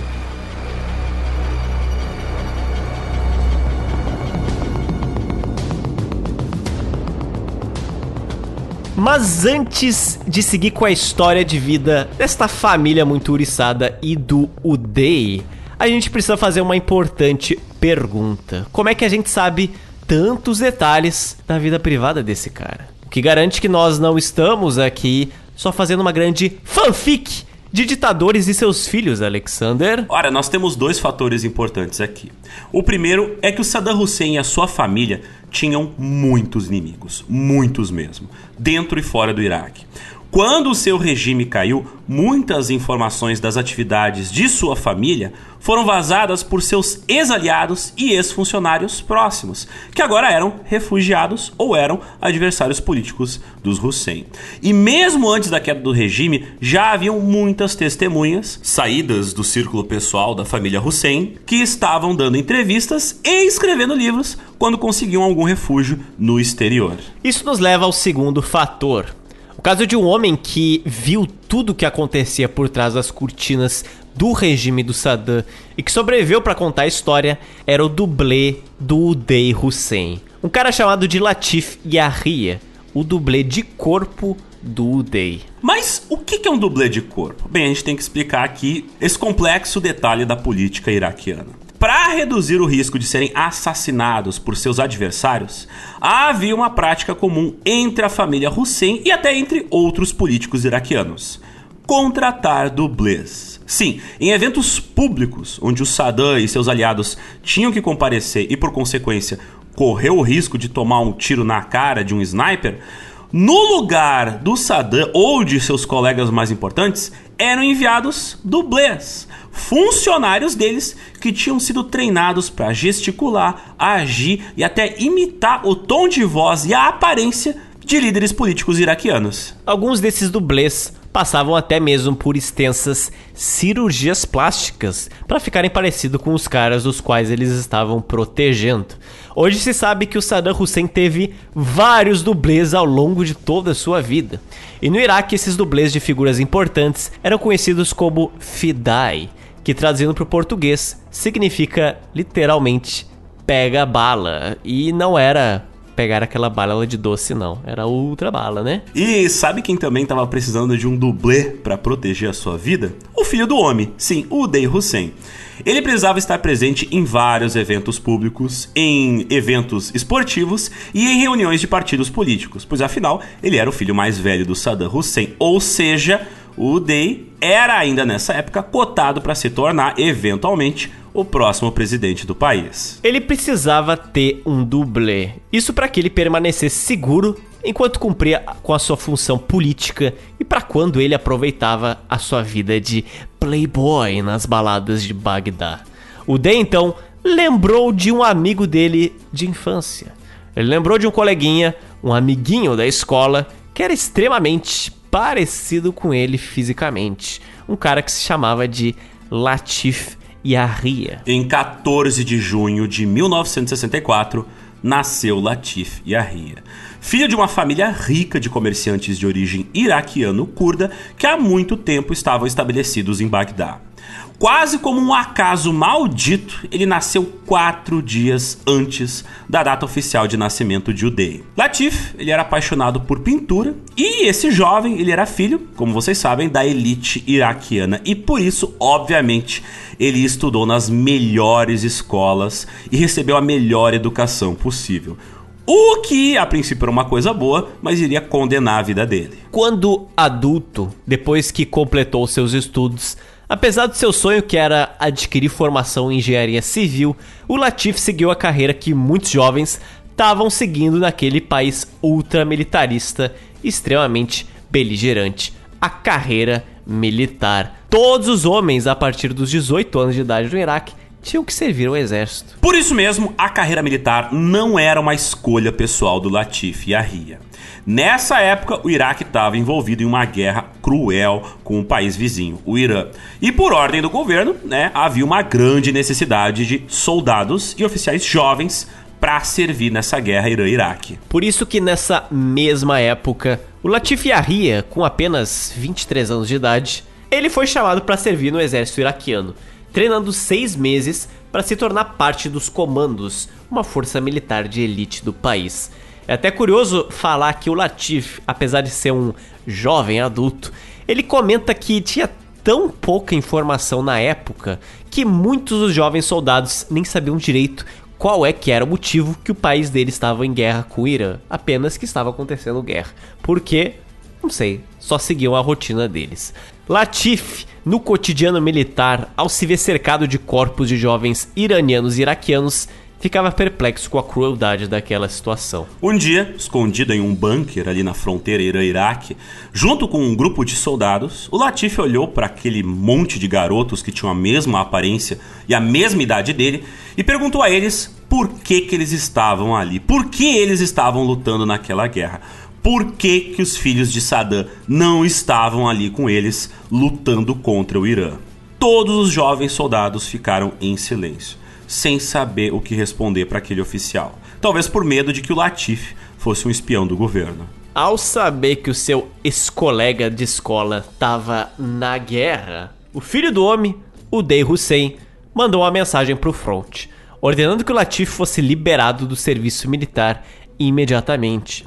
Era uma carta pedindo para que o Latif comparecesse ao Palácio Presidencial de Bagdá dentro de 72 horas para uma audiência privada. Eu, nesse momento, se fosse o Latif, temeria muito pela minha vida. Ainda mais depois de perguntar por que, que os filhos, né, do Saddam não estavam ali. Pois é, será que alguém tava ouvindo? Puta merda. Me denunciaram, me fudi. É, exposed, exposed. O fronte onde Latif estava na guerra ficava só 600 metros das trincheiras dos iranianos. E mesmo assim a notícia chegou muito rápido. O oficial superior a Latif ligou para ele e falou: Larga tudo que tu tá fazendo e vem aqui agora. O Latif foi até o cara e o superior perguntou o que o Latif tinha aprontado. Porque havia chegado uma carta do Udey Hussein. Latif, ao ler aquela carta, se lembrou do Udey, o seu ex-colega de classe, mas eram lembranças um tanto assustadoras. O jovem Udey, ele era um sujeito que ele chegava na escola pilotando um Porsche e costumava voltar para o dormitório masculino sempre com amigas, que mais tarde saíam machucadas e chorando de lá. O Latif se lembrava das vezes em que na escola o Day tinha até disparado sua arma pro alto quando os professores desafiavam ele. Para fins de comparação, o período em que eles estudaram juntos seria aqui no Brasil o equivalente ao ensino médio. Mas no caso do UDI e do Latif, né, era uma escola frequentada por filhos de advogados, filhos de ministros, filhos de grandes donos de empresas e filhos de políticos. Apenas ali a nata da sociedade iraquiana. Mas voltando à nossa linha do tempo, ali na década de 80. Quando chegou ao palácio tenso e com medo, o Latif, como numa cena de filme, ele foi recebido pessoalmente por Uday, que levou o pobre soldado a seu escritório pessoal. Cara, nesse momento, meu Deus do céu, eu estaria tremendo gelado por dentro, chorando por dentro. Eu, vou, eu, eu ia estar tá pensando, puta merda, eu vou morrer, eu vou morrer, acabou, eu vou morrer. O Day perguntou como é que ele tava, eles conversaram ali sobre as medalhas recebidas por Latif no serviço militar, falaram sobre a rotina da guerra. Eles estavam ali de boinha, conversando sobre os charutos que eles estavam fumando, né? Chegou umas frutas ali para eles comerem, chegou um suquinho pro Latif. Conversa vai, conversa vem. Um mordomo serviu um copo de suco para Latif na qual ele sabiamente não bebeu, não é mesmo? Até que o Day mandou a braba e perguntou na cara dura: E aí, cara, o que, que você acha de se tornar o filho do Saddam? No que o Latif prontamente respondeu para ele: Mas nós todos somos filhos de Saddam. O que era uma frase bastante comum no país, dado o fato que existia uma certa relação paternalista entre o Saddam Hussein e a população do país. Mas foi então que o Dey Hussein respondeu para o Latif o seguinte: Não, cara, eu quero que você se torne realmente um filho de Saddam. Eu quero que você se torne o meu Fidai. O Latif não era burro. Além de ser um militar experiente e ter testemunhado muitas batalhas, ele também já sabia das famosas histórias de dublês sendo assassinados no lugar de caras importantes que eles estavam protegendo. Pro Latif, ele sabia que teria muito mais chance de sobreviver na guerra Irã-Iraque do que se mantendo por perto da família Hussein que era alguma das pessoas mais odiadas do país. Não só as mais odiadas do país, mais odiadas do mundo, né? Mas vamos lá. O curioso. é um detalhe. É, um só um detalhe, só um detalhe. Pensa assim, você é o dublê do Putin. Não deve ser um bagulho muito divertido. Deve ser equivalente a sambar em cima de uma faca de ouro, mas enfim. O curioso é que o pai do Latif e a Ria era um cara super pacífico. E ele mesmo tinha aconselhado ao Latifi de que, naquele país controlado por uma perigosa elite que servia ao Saddam, era muito melhor tu manter a tua distância de políticos e de pessoas no poder. Manter-se distante do perigo. Mas aqui, vejam vocês, o cara foi enfiado numa confusão que não era culpa dele, né? Meteram ele num problema que ele não tinha procurado. Mas o Latif, olha só, ele também sabia que você simplesmente não poderia dizer apenas não para o Uday, o filho do Saddam Hussein. Por isso, com muito cuidado, muito delicadamente, Latif Arria perguntou o seguinte pro Uday: Eu tenho escolha? Meu amigo, claro que você tem escolha. Nós vivemos em um país livre. Diga o que você quiser dizer. E o que acontece se eu disser não? O que acontece se eu disser sim? Se você disser sim, você será o Day. Meu poder, tudo será você. Se você disser não, nós apertamos as mãos e você volta para o exército. Ótimo! Nós somos amigos. Você sabe que eu estou no exército, eu tenho meus negócios, minhas coisas. Obrigado pela oportunidade, mas não, muito obrigado. Os olhos de Udei naquele momento pareciam estar tá pegando fogo. E o cara foi tomado por uma fúria difícil de descrever. O Day então, putíssimo da vida, falou. Isso significa que você está recusando a minha proposta? Bem, você me deu uma escolha e eu estou aqui respondendo ela. O D então deu um tapa que fez voar o copo de suco que estava na mão do Latif. Ele começou a tremer, a gritar, começou a arrancar as dragonas do uniforme de Latif. O D então chamou seus guardas, que vendaram o Latif e colocaram o cara no porta-malas de um carro. Ele sabia que estava sendo levado para uma das notórias prisões do regime de Saddam. Latif foi jogado em uma cela que tinha um metro por um metro, um metro de comprimento por um metro de largura, sem janelas, sem banheiro, só com um buraco no chão. A cela também era completamente pintada de vermelho, com uma forte lâmpada no teto ligada o tempo todo.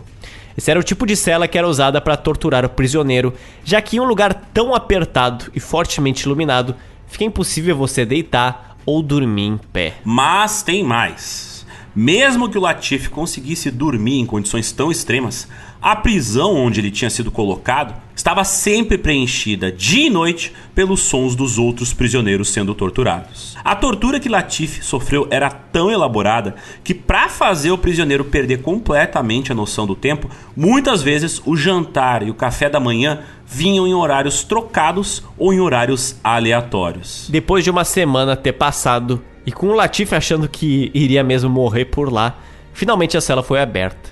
Quem estava lá o Dey Hussein. O Dey estava lá para dar Latif um ultimato. Se o Latif não aceitasse o emprego de dublê de Uday, o Dey iria pessoalmente estuprar as irmãs de Latif. Latif, obviamente, teve que aceitar o seu novo emprego. Ele então foi entregue para um cara chamado Munen Hamid, o qual estava encarregado de fazer a segurança e, claro, treinar o Latif, para que o dublê pudesse aprender todos os gestos, todos os tiques e maneirismos de Uday Hussein para que todo o comportamento físico e emocional de Latif se tornasse uma cópia exata do filho de Saddam. Para que tivesse sempre próximo de Uday, para aprender como Uday agia, o Latif também recebeu seu próprio quarto dentro do palácio da família Hussein. E esse quarto era digno de um filme de fantasia.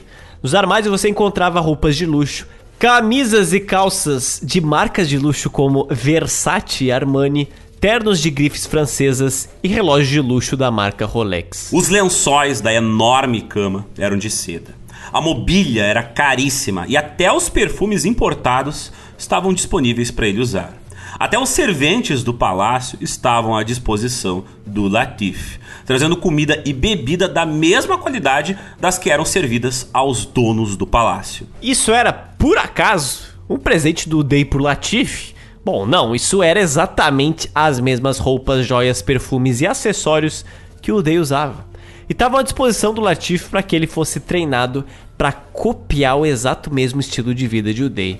Além disso, o quarto era também uma cela, era uma prisão, porque o Latif não estava autorizado a sair de lá em nenhum momento, exceto quando fosse solicitada sua presença para atuar como dublê do Day. O próprio Latif chamava esse quarto de a sua gaiola dourada. Mas apesar de sua situação extremamente precária, Latif queria, ainda assim, dar notícias de seu paradeiro para sua família, para avisá-los que, por enquanto, ele estava ok, apesar de ter desaparecido do nada.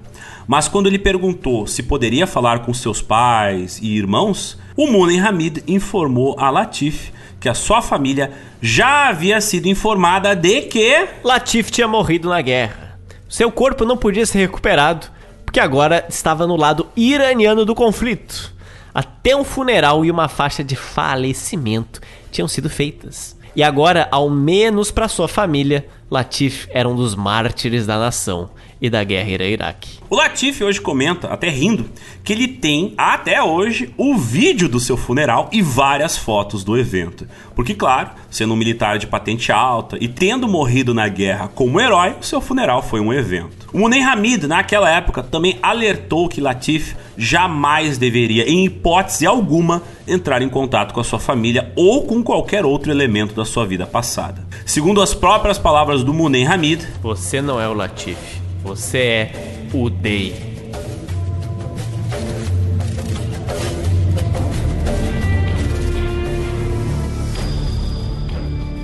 Ao contrário do Uday Hussein Alexander, eu e você não temos dublês a menos que eu saiba. As balas que a vida dispara na nossa direção, essas nós mesmos precisamos segurar aqui nos dentes. Pois é, enquanto o palácio do Saddam era bastante real, o castelo do GeoPizza é apenas metafórico. Mas não se assustem, caríssimo ouvinte. Assim como o Iraque dos anos 1980, o GeoPizza também é uma ditadura em crescimento e com uma série de custos internos. Ei, o que você está dizendo com isso? Nada, nada, chefinho. Não estou falando nada, chefinho. Por favor, não me mate. Ao invés de ir pra balada dar tiro no alto, nós ficamos aqui disparando palavras no Google Docs ininterruptamente, transcrevendo entrevistas, artigos, traduzindo textos antigos, outros nem tão antigos, compilando relatos de testemunhas históricas. O GeoPizza dá muita alegria, mas também dá muito trabalho pra fazer. Mas o que alguns desconhecem é que aqueles que nos escutam podem contribuir para manter este projeto. Sim, financiadores do podcast não só têm acesso a nossos grupos exclusivos para apoiadores, mas têm agora também acesso a nossos episódios extras. As edições do GeoPizza que saem todo mês exclusivamente para quem nos apoia no Patreon e no apoia.se.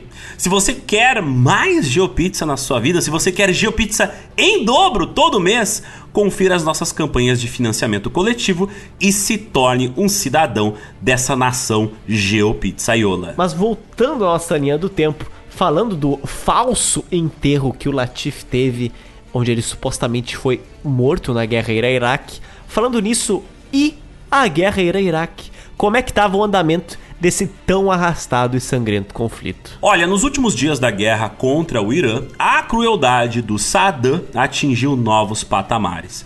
Quase como um ato final de violência extrema para compensar o absoluto lento andamento daquela guerra. No seu ato mais selvagem, Saddam deu a ordem para envenenar milhares de civis curdos, utilizando armas químicas e matando mais de 5 mil pessoas e ferindo mais de 10 mil. Tudo isso, esse ataque, não aconteceu no Irã, mas sim em um território que pertencia a seu próprio país, no Iraque. O genocídio, que ocorreu em 16 de março de 1988, ficou conhecido como o Massacre de Halabja, ou a Sexta-feira Sangrenta, e ainda continua sendo o maior ataque de armas químicas contra uma população civil já feita na história. O fotógrafo iraniano KV Golestan que de um helicóptero fotografou a devastação deixada pelo ataque ordenado por Saddam, nos deixa esse relato. Era a vida congelada. A vida havia parado, como quando se assiste a um filme e de repente ele fica parado em um frame. Era um novo tipo de morte para mim. As consequências foram piores. As vítimas ainda estavam sendo trazidas. Alguns moradores vieram até nosso helicóptero. Eles tinham 15 ou 16 filhos lindos implorando para que os levássemos ao hospital. Então, toda a imprensa sentou-se lá e cada um de nós recebeu uma criança para carregar. Quando decolamos, saiu fluido da boca da menininha que eu carregava, e ela morreu em meus braços. Por que, que o Saddam fez esse ataque no próprio país? Bom, essa era a região do Kurdistão, era a região dos curdos que queriam criar uma nação autônoma. E o Saddam aproveitou muito o conflito Irã-Iraque para deslocar e exterminar a população curda no seu país. Uma década depois do ataque, pelo menos 700 pessoas ainda estavam tendo problemas médicos graves em consequências desse ataque em Halabja. Estudos posteriores concluíram que a população curda nessa região sofre de uma porcentagem mais elevada de distúrbios médicos, defeitos congênitos e várias outras doenças, incluindo tipos de câncer e doenças cardíacas, tudo em função das armas químicas utilizadas contra a população na década de 80. Em 1988, foi finalmente alcançado um acordo de cessar-fogo entre o Irã e o Iraque. A guerra havia devastado a economia e a infraestrutura do Iraque, e com o fim do conflito, mais de um milhão de soldados iraquianos estavam desempregados. O conflito não representou nenhum ganho territorial e financeiro a nenhuma das duas nações, nem para o Irã, nem para o Iraque. Ela vitimou cerca de 1 a 2 milhões de pessoas e gerou mais de 1 milhão e meio de refugiados, principalmente do Irã. E depois do conflito, as Nações Unidas ficaram extremamente alertas para tudo o que acontecia no Oriente Médio, principalmente no que o Saddam podia aprontar. Mas a pergunta que fica é: se as Nações Unidas e os Estados Unidos estavam tão preocupados com os conflitos no Oriente Médio, por que, que eles deixaram essa guerra se arrastar por oito anos? Bem, a resposta é simples. Desde a Revolução Islâmica de 1979, o Irã era inimigo jurado dos Estados Unidos. E por isso, o Iraque estava sendo auxiliado pelos Estados Unidos a guerrear contra o Irã. O Iraque tinha recebido 200 milhões de dólares em armas dos Estados Unidos entre 1983 e 1990. Tudo com o propósito de derrotar o Irã. Olha aí, Zotti, se a gente quiser mais financiamento, é só entrar em guerra com o Irã. De repente a gente ganha um dinheiro dos Estados Unidos, tu veja só. Meu Deus. Para além da ajuda militar, também houve ajudas econômicas. Enquanto o Irã estava sob sanções dos Estados Unidos e da Europa, o que aumentou muito a volatilidade das exportações de petróleo, os petroleiros do Iraque, eles foram escoltados e protegidos pela Marinha dos Estados Unidos, passando ali pelo Golfo Pérsico e encouraçados com a bandeira dos Estados Unidos. E depois não querem que os Estados Unidos sejam chamados de polícia do mundo, né? Olha aí, fazendo bico de segurança pro Saddam. Até os Estados Unidos virou segurança do Saddam. Mas além desse bico como segurança de navio, houve também o um empréstimo de 5 bilhões de dólares concebidos pelos Estados Unidos ao governo do Saddam. Tudo isso vindo do dinheiro dos cofres públicos. Sim, contribuintes ali, o ser humano comum dos Estados Unidos, seu John, Dona Mary ali, carpindo no seu quintal lá no Wisconsin. Sim, eles pagando impostos ajudaram a financiar a guerra do Iraque contra o Irã. Mas não foi só isso, os Estados Unidos também, assim, deu de presente pro Saddam 680 milhões de dólares para financiar a construção de oleodutos. E tem mais! Ainda deram depois mais 100 milhões de dólares de ajuda para o Iraque. Dinheiro esse todo gasto no fortalecimento militar iraquiano. Então falando, Zotes, a gente tem que entrar em guerra com o Irã. Porque daí a gente vai receber um puta apoio dos Estados Unidos. Nossa, assim, ó, do nada vai chegar um pix do John assim. Olha, um milhãozinho. Só pra vocês. Biden. John, John Biden. Pix aprovado. Só nesse parágrafo que o Alexander leu, já soma praticamente quase 6 bilhões de dólares. Tudo pro Saddam. Tudo pro Saddam. É, é, eu fico abismado, eu não sei quem não financiou o Saddam na década de 80. Talvez até nossos ouvintes que tiveram vivos na década de 80 tenham financiado o Saddam, só não saibam. Pois é, para pra pensar o seguinte, o Saddam, ele conseguiu financiamento primeiro da União Soviética, tipo, a União Soviética comprava o petróleo dele e vendia arma para ele. Aí depois ele conseguiu uma puta grana dos Estados Unidos. Tipo assim, ó, Tu consegue grana dos dois lados da Guerra Fria. Tu com ali o bagulho na, na palma da tua mão. É só tu não fazer merda. É só tu não fazer merda. Todo esse apoio e essa assistência fez com que Saddam financiasse também outras organizações terroristas no Irã, grupos rebeldes que estavam tentando destabilizar o governo. Por exemplo, ele financiou um grupo muito curioso chamado de Mujahideen el-Khalq, que mais tarde inspirou uma outra galerinha a formar um outro grupinho terrorista armado chamado de Al-Qaeda. É tipo os Beatles do terrorismo, né? Inspiraram outros ali daquele mesmo mundo. Você veja, na década de 80, o Iraque de Saddam Hussein era a terceira nação mais ajudada financeiramente pelos Estados Unidos no globo inteiro. Pô, se essa era a terceira, eu não quero nem saber qual era a primeira. Medo. Bem, o Centro de Controle de Doenças dos Estados Unidos, com sede em Atlanta, também enviou 14 agentes deles com, entre aspas, conhecimento em guerra biológica. Esses caras foram para o Iraque ali entre 1985 e 1989. O que é uma coisa curiosa, né? Porque, bem, Saddam desenvolvendo armas biológicas, ai meu Deus, medo. Até mesmo o presidente dos Estados Unidos naquela época, o famosíssimo Ronald Reagan, ele foi lá visitar o Saddam em Bagdá em 1983, no mesmo ano em que o Iraque tinha começado a utilizar armas químicas contra o Irã. E assim, armas químicas são proibidas internacionalmente por vários acordos entre diversos países do mundo. Tu não vê isso sendo usado mesmo em guerras muito fodidas. E o Saddam estava usando essas armas químicas e adivinha quem sabia disso? A administração dos Estados Unidos. Eles estavam bem cientes desses crimes. Inclusive, uma empresa norte-americana chamada Alcolac International, ela exportou o que? Gás mostarda para o Iraque. Que loucura, de onde é que será que veio os componentes químicos pro Saddam fazer aquele atentado em 1988. Quem, quem? Eu, eu tô só imaginando o Reagan assim chegando com uma, uma mala cheia de dinheiro e um revólver na mão e largando cada uma numa das mãos do Saddam. Toma, faz tua vida, guri. Tem foto, tem foto do Reagan apertando a mão do Saddam.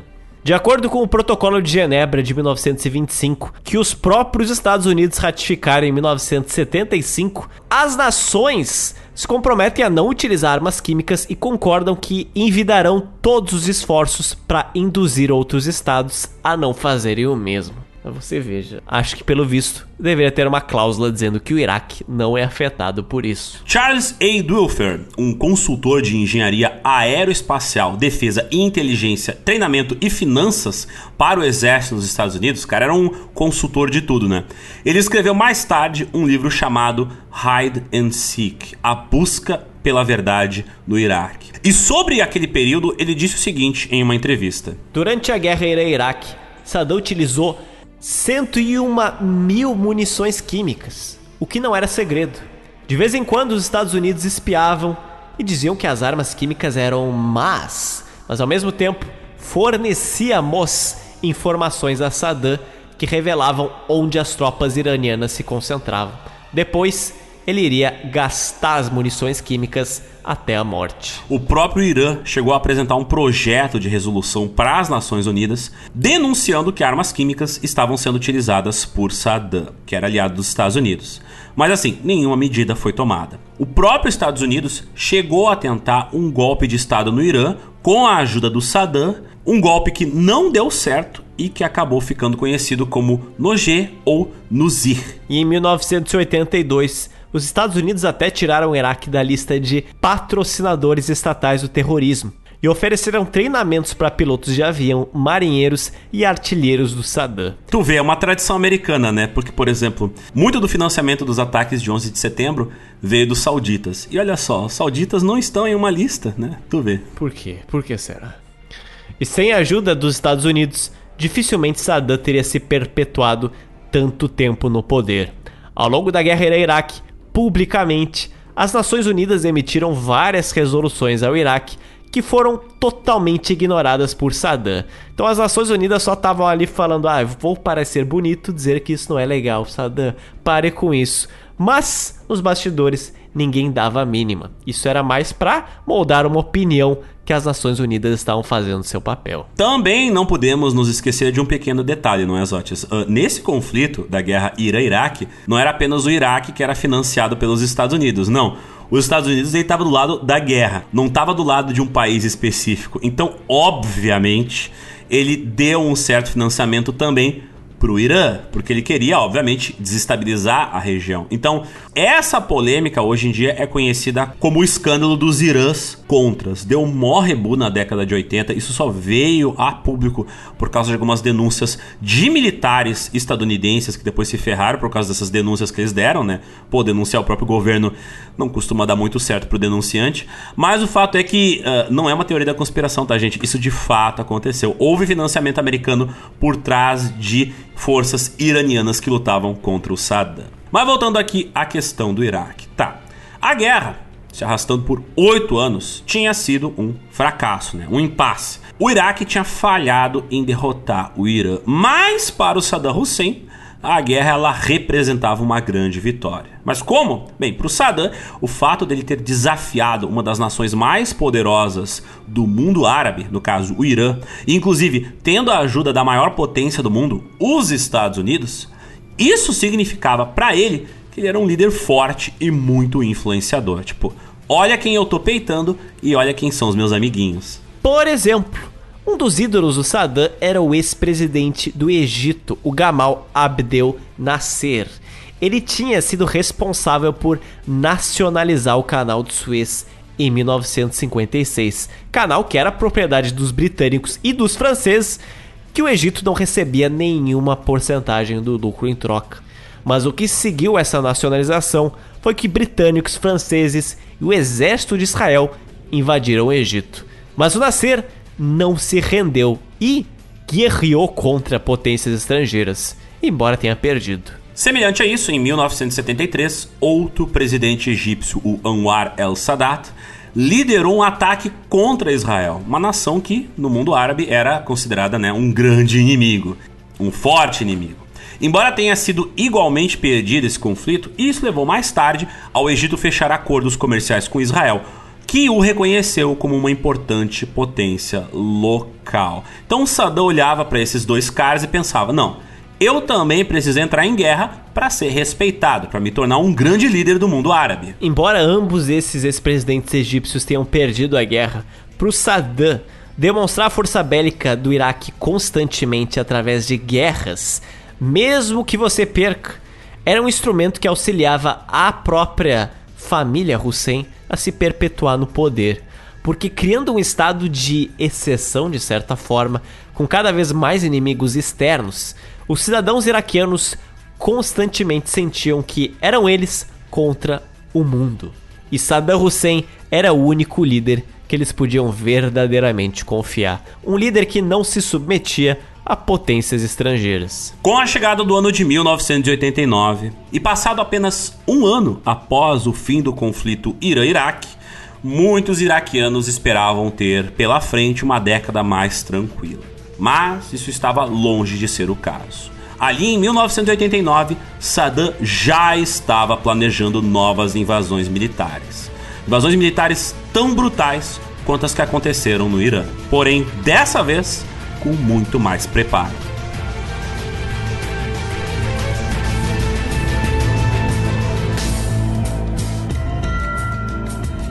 Mazotes! Assim, nós sabemos que os ouvintes querem mais. Eles sempre pedem mais. Então a gente tem que chegar aqui e dar as nossas dicas culturais. Me diga, o que você traz de cardápio essa trisemana para os nossos ouvintes? Nosso cardápio trissemanal é muito curioso. Indico uma minissérie de 2008 com quatro episódios que se chama House of Saddam Casa de Saddam que explora o funcionamento interno da família de Saddam Hussein e a sua relação com seus conselheiros mais próximos, da tomada de poder do Saddam Hussein até a invasão do Iraque, liderada pelo seu ex-grande amigo, Estados Unidos. Tem adivinha no YouTube. Também tem que indicar uma grande obra cinematográfica do final dos anos 90 e início dos anos 2000, o filme Salt Park, Bigger, Longer and Uncut. A série já era renomada nos anos 90, mas virou um longa-metragem. E ele conta a história dos amiguinhos ali de South Park, aqueles gurizinhos, que eles querem ver um filme de dois comediantes canadenses, porém, a princípio o filme é ilegal, aí isso gera um conflito militar entre o Canadá e os Estados Unidos. E falando em guerra e os Estados Unidos, adivinha quem aparece no filme? Quem? O Saddam Hussein. Sim, só que o Saddam Hussein no filme é a esposa do diabo. Olha só. É até muito engraçado que na dublagem desse filme, o Saddam chama o diabo de Vem cá, puta! Vem cá, minha puta! Ah, minha puta! Não sei o quê. Então ele, ele tem essa relação tóxica com, com o diabo. O diabo é todo carinhoso, todo, tipo, delicado, e ele não gosta que o Saddam, seu amado, lhe trate dessa maneira. É muito interessante que o Saddam ainda estava vivo nessa época. Os Estados Unidos ainda não tinham invadido o Iraque, porém o Saddam já, é, já, já era tido como morto nesse filme e estava no inferno namorando o diabo. Então, só por causa do Saddam no filme de South Park, esse filme tem que ser uma indicação cultural obrigatória aqui nesse podcast. Eu indico um site que é um site que a interface dele aqui vai lembrar muito assim um site de 2003, um ano muito emblemático inclusive para nossa pauta. Mas que site é esse? Bom, esse site é um acervo de todas as armas que se sabe até então do Dei Hussein. Então, todas as armas que a gente falou banhadas em ouro e etc, estão espalhadas por vários lugares do mundo e tem vídeos e fotos de cada uma delas. E é um absurdo. É uma coisa que você fica abismado. E tendo todas elas expostas na tua frente, te faz ver que esse cara não batia bem. Por último, vou indicar dois podcasts que eu comecei a ouvir e são muito bons. O primeiro deles é. Eita, peraí, peraí, peraí, peraí. Não, parece que estão hackeando nosso podcast. Eita, eita, eita! Eu sou a Camila Quinto. E eu, Danilo Corsi. E nós somos do podcast Ao Vivo é Muito Pior que conta um pouco do pior do Brasil. Sim, toda semana trazemos causos históricos, biografias, episódios absurdos e uns crimes. Tudo para mostrar que o Brasil realmente não é para amadores. Venha nos ouvir e conhecer um pouco mais desse suco de Brasil. Acesse muitopior.com.br ou em todos os tocadores de podcast. Cola lá para conhecer o Bebê Diabo e outras maluquices brasileiras. Um outro podcast que precisa ser indicado, que assim, ó, apesar do nome, ele é muito bom, tá, gente? Como não é um podcast americano, a gente sabe que é bom, tá? Apesar do por ter este nome, né? Teorias da conspiração. Esse é o nome do podcast, tá? Ele tem o objetivo de desmentir as teorias da conspiração. Porque, assim, teorias da conspiração estão por todo lado, né? Algumas divertem, outras assustam, mas elas têm sempre histórias fascinantes por trás delas. E nesse podcast, a galera coloca o seu chapéu de alumínio e entra sem medo na toca do coelho para desvendar, por exemplo, os milagres de Fátima, deuses astronautas. Será que tem flor na água? Será que o Jeff Epstein se matou? Eles também explicam a teoria das vacinas magnéticas, a existência de reptilianos, enfim, tudo que é de bizarro que existe na mente das pessoas paranoicas que publicam essas bobagens na cultura pop ou em podcasts também. No caso, podcasts gringos, né? Então. Confiram esse podcast, é muito legal. Eles ali no Teorias da Conspiração analisam e destrincham o que existe por trás de real nesses conceitos malucos e nessas paranoias sociais. É um podcast assim, ó, muito sério, muito bom. Então eu recomendo muito. E assim, uh, o material de pesquisa deles também é muito bom. Então, de novo, apesar do nome, é um podcast muito sério, tá, gente? E também, apesar de ser um podcast de Portugal, ainda assim é um podcast muito divertido. Então, confiram Teorias da Conspiração. É minha grande recomendação porque eu me apaixonei por esse podcast. Massote! ouvintes! Eu ouço barulhos de metralhadora, barulhos de canhão, mas não é a invasão do Iraque no Irã. Não, é o barulho sonoro do.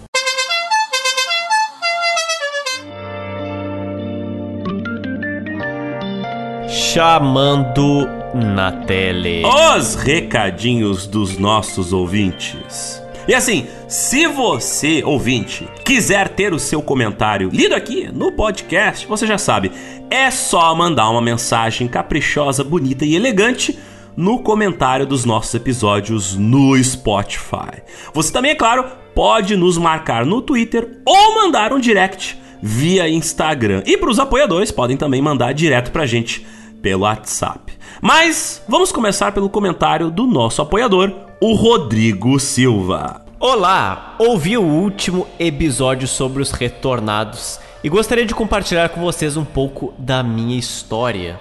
Nasci no Rio de Janeiro, mais especificamente em Duque de Caxias, na Baixada Fluminense, em 1983. Quando nasci, meu pai já tinha 63 anos. Ele nasceu em 1920 e sempre me falava que seus pais tinham sido escravos, mas não conheci meus avós mas meus irmãos mais velhos tiveram esse contato. Fazendo a cronologia, é fato que meus antepassados viveram o período da escravidão, porque meu pai nasceu faziam 32 anos que a escravidão tinha sido abolida. Então meus avós devem ter pegado um período, não tem informações nem datas de nascimento deles, e consequentemente meus bisavós passaram por um período terrível. Buscando informações com primos mais velhos sobre a nossa origem, descobri que somos descendentes de angolanos que desembarcaram na Pedra do Sal do Rio de Janeiro, sem informações de data, porque muita coisa era feita sem os registros oficiais. Esse episódio me fez mergulhar na história que eu estou diretamente ligado, e para mim foi muito emocionante e também triste ouvir tudo o que eles passaram. Hoje eu ainda busco saber mais sobre e me encanto com toda a história que tentaram apagar impondo muitos costumes europeus. Obrigado, Geopizza, Alexander e Zotes. Tem uma indicação a fazer, assistam a série documental Sankofa, África que te habita no Netflix. É um fotógrafo e um jornalista que viajam pelos países que foram os maiores fornecedores de mão de obra escrava para as Américas e contam a história através de fotos. Pedro Ivo, nosso apoiador da cidade de Natal, comenta o seguinte: esse episódio dos Agudás era algo que eu precisava e não sabia. Qualidade ímpar, como sempre.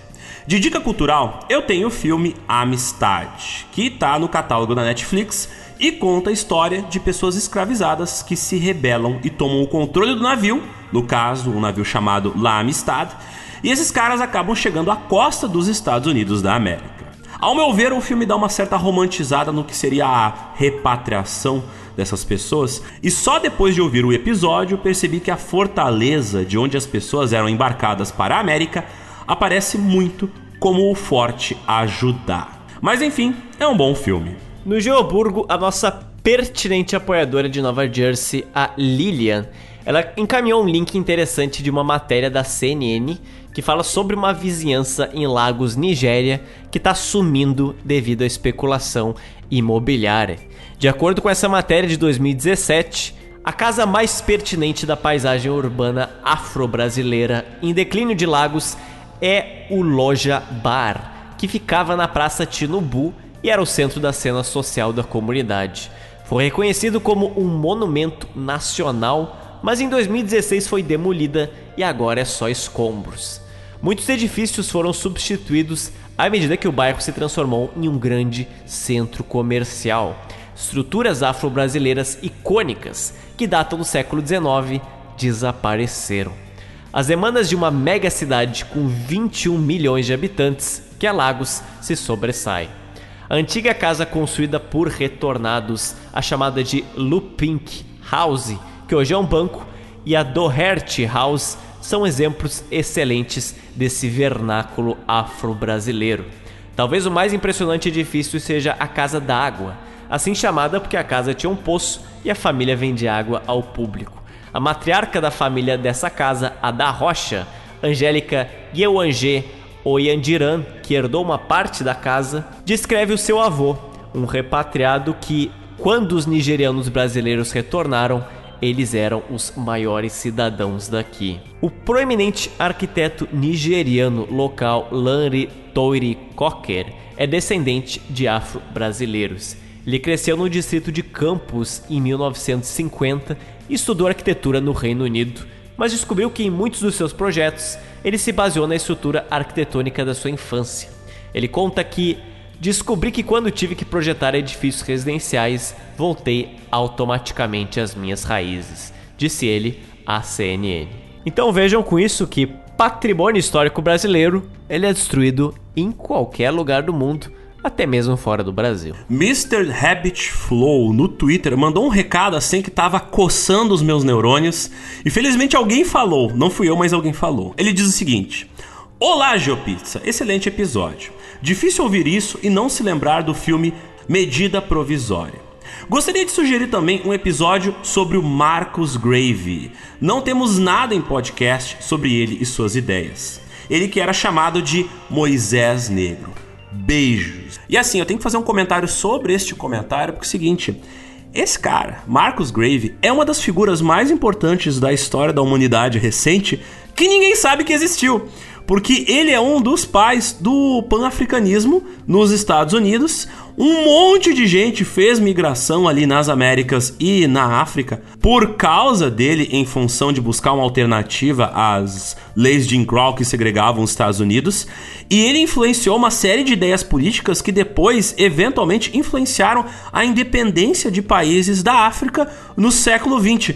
Tanto é que ele que trouxe à tona, por exemplo, até ideias estéticas, como o uso da cor preto, verde e vermelha como um símbolo de culturas africanas, e é por isso que você tem vários países da África hoje que tem o verde, o vermelho e o preto como cores de suas bandeiras. Então assim, cara, a biografia desse cara é insana. Ele tipo inventou títulos para ele mesmo, ele andava que nem um general nas ruas e ele era um grande filósofo e político, influenciador. As ideias dele influenciaram a nação do Islã depois dos Estados Unidos, influenciaram até mesmo figuras importantíssimas como Malcolm X. Sem brincadeira, o apelido de Moisés Negro é válido, bastante válido. No Spotify, nós também temos comentários ótimos. E um deles veio da Amanda Costa, que ela diz o seguinte: muito bom, já estou no aguardo do episódio da rainha que foi escravizada no Brasil. Será que daí vem aquela história de uma princesa africana trazida para o país com os seus súditos? Aguarde, Amanda, que mais informações sobre a Nagontine estão previstas. Se ela manda, a gente faz o podcast. Meu Deus. Igualmente no Spotify, temos quatro comentários pertinentes que eu vou destacar. Um deles é do Nando Pontes, que comentou que poucas pessoas falam sobre isso, ainda mais com profundidade. O Pedro Iad Franca, ele falou que visitou o site do atual Xaxá, e o atual Xaxá, o Xaxá Nono, ele se chama Sua Alteza Real Mito Xaxá Nono. O cara realmente tem o nome de mito na vida real. O Gabriel Carvalho comenta que nós somos parceiro dele em várias horas da cozinha. E o Rafael de Lima Jaime, ele comenta que sempre me espanto com a duração. É muita pesquisa, tá louco. O Jorge Nunes, que é o nosso apoiador, nos mandou uma série de comentários muito importantes. Ele diz o seguinte: Comentários de talvez o único baiano do grupo, na medida que vou avançando o episódio, que está excelente. 1. Um, uma pequena errata. O nome da cidade é São Francisco do Conde e não São Francisco de Conde, como foi citado no podcast. 2. Alguns dos bairros citados no episódio existem até hoje com o mesmo nome ali em Salvador, como o Mata Escura e o Saboeiro. Interessante que a Mata Escura é um bairro bem distante do centro da cidade e foi foco de uma das revoltas. Ainda é um bairro de forte influência da cultura dos ex-escravizados. Contudo, por ironia do destino, talvez nem tanto, é onde fica o maior complexo penitenciário da Bahia. 3. O bairro citado ali no podcast se chama bairro do Cabula e não o bairro de Cabula. E 4. Não sei se existia alguma cidade chamada Itapuã na época, acho que não. Provavelmente vocês se referiram ao bairro, que é o mesmo citado na música de Vinícius de Moraes, Tarde em Itapuã. Esses bairros todos também existem até hoje com os mesmos nomes, assim como o bairro de Taboão. Apesar de conhecer parte dessa história, ainda assim fiquei impressionado que alguns desses bairros são bem distantes entre si, até mesmo para os padrões atuais. E houveram revoltas em todos eles. Sem mais comentários, tô maravilhado com esses dois queridos e brilhantes gaúchos fazendo um episódio igualmente brilhante sobre a minha Salvador. Então olha só, Zotes, apesar de sermos gaúchos, né, o que não é uma coisa muito correta, mas a gente é, a gente conseguiu fazer um episódio decente sobre a história de outro estado. Era o mínimo, por favor. Era o mínimo, era o mínimo, era o mínimo. No Twitter, o JP Cruz falou que achou sensacional o episódio sobre os agudás.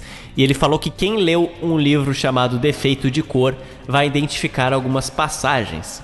E esse livro, Um Defeito de Cor, conta a história de uma mulher que viaja da África para o Brasil em busca do filho perdido há décadas. Ao longo da travessia, ela vai contando a sua vida, marcada por mortes, tragédias, violência, estupros e escravidão. Inserido em um contexto da formação do povo brasileiro e narrado de uma maneira até original, esse livro foi escrito pela Ana Maria Gonçalves. Provavelmente, eu não li, mas provavelmente usa como pano de fundo esse retorno de alguns africanos para o Brasil e vice-versa. O nosso homem voador, aquele que está acima de nós nas nuvens, o Charlie Tangão da Massa, enquanto estava dentro de um avião, nos mandou o seguinte recado. Zots e Alexander, tem muito tempo que eu não comento no GeoPizza. Queria deixar dois comentários. Quando vocês falam do filho que homenageou o pai, soltando fogos e dando tiros para cima, eu imaginei ele com uma camisa do Atlético Mineiro, soltando foguetes enquanto gritava: Eu fico muito triste com uma notícia dessas! E uma parte do meu interesse por arquitetura surgiu justamente quando fiz uma matéria sobre como os escravizados libertos brasileiros influenciaram a arquitetura do Benin, justamente por levar para lá as técnicas de construção que aprenderam aqui.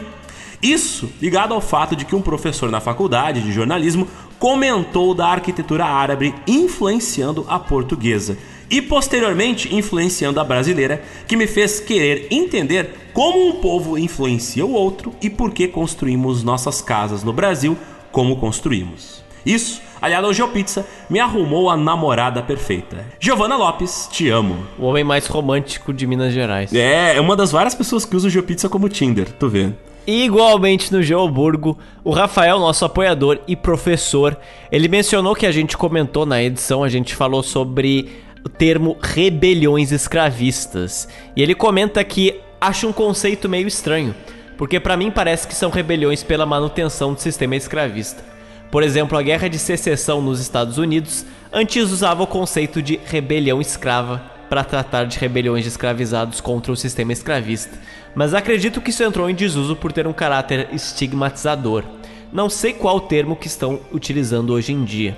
Se eu fosse nomear, talvez eu usaria rebeliões anti-escravistas ou rebeliões de escravizados. E de fato, olhando agora de fora, quando você está imerso no texto, Muitas grafias antigas, antigas não, até de dois anos para trás, utilizam termos revoltas escravistas, mas né, questionando esse conceito faz parecer um tanto estranho. Uma rebelião de escravizado faz muito mais sentido. E por fim, o Rafael termina dizendo que li um romance histórico que explora a vida do Francisco Félix de Souza e trata da formação dos agudás no Benin, embora não mencione os ex-escravizados que voltaram para o continente africano. Não é muito bom, mas fica a dica cultural, caso não tenha sido mencionada. Se chama O Vice-Rei de Uidá, do Bruce Chatwin. Agora, Zotes, temos que ler os comentários de quem ouviu o nosso episódio exclusivo para apoiadores, sim, o nosso episódio sobre os retornados. Um muito obrigado e boas-vindas a todos aqueles que entraram para o nosso o feudo nas últimas duas semanas, porque o episódio exclusivo se mostrou aí uma artimanha excelente em novas pessoas nos apoiarem.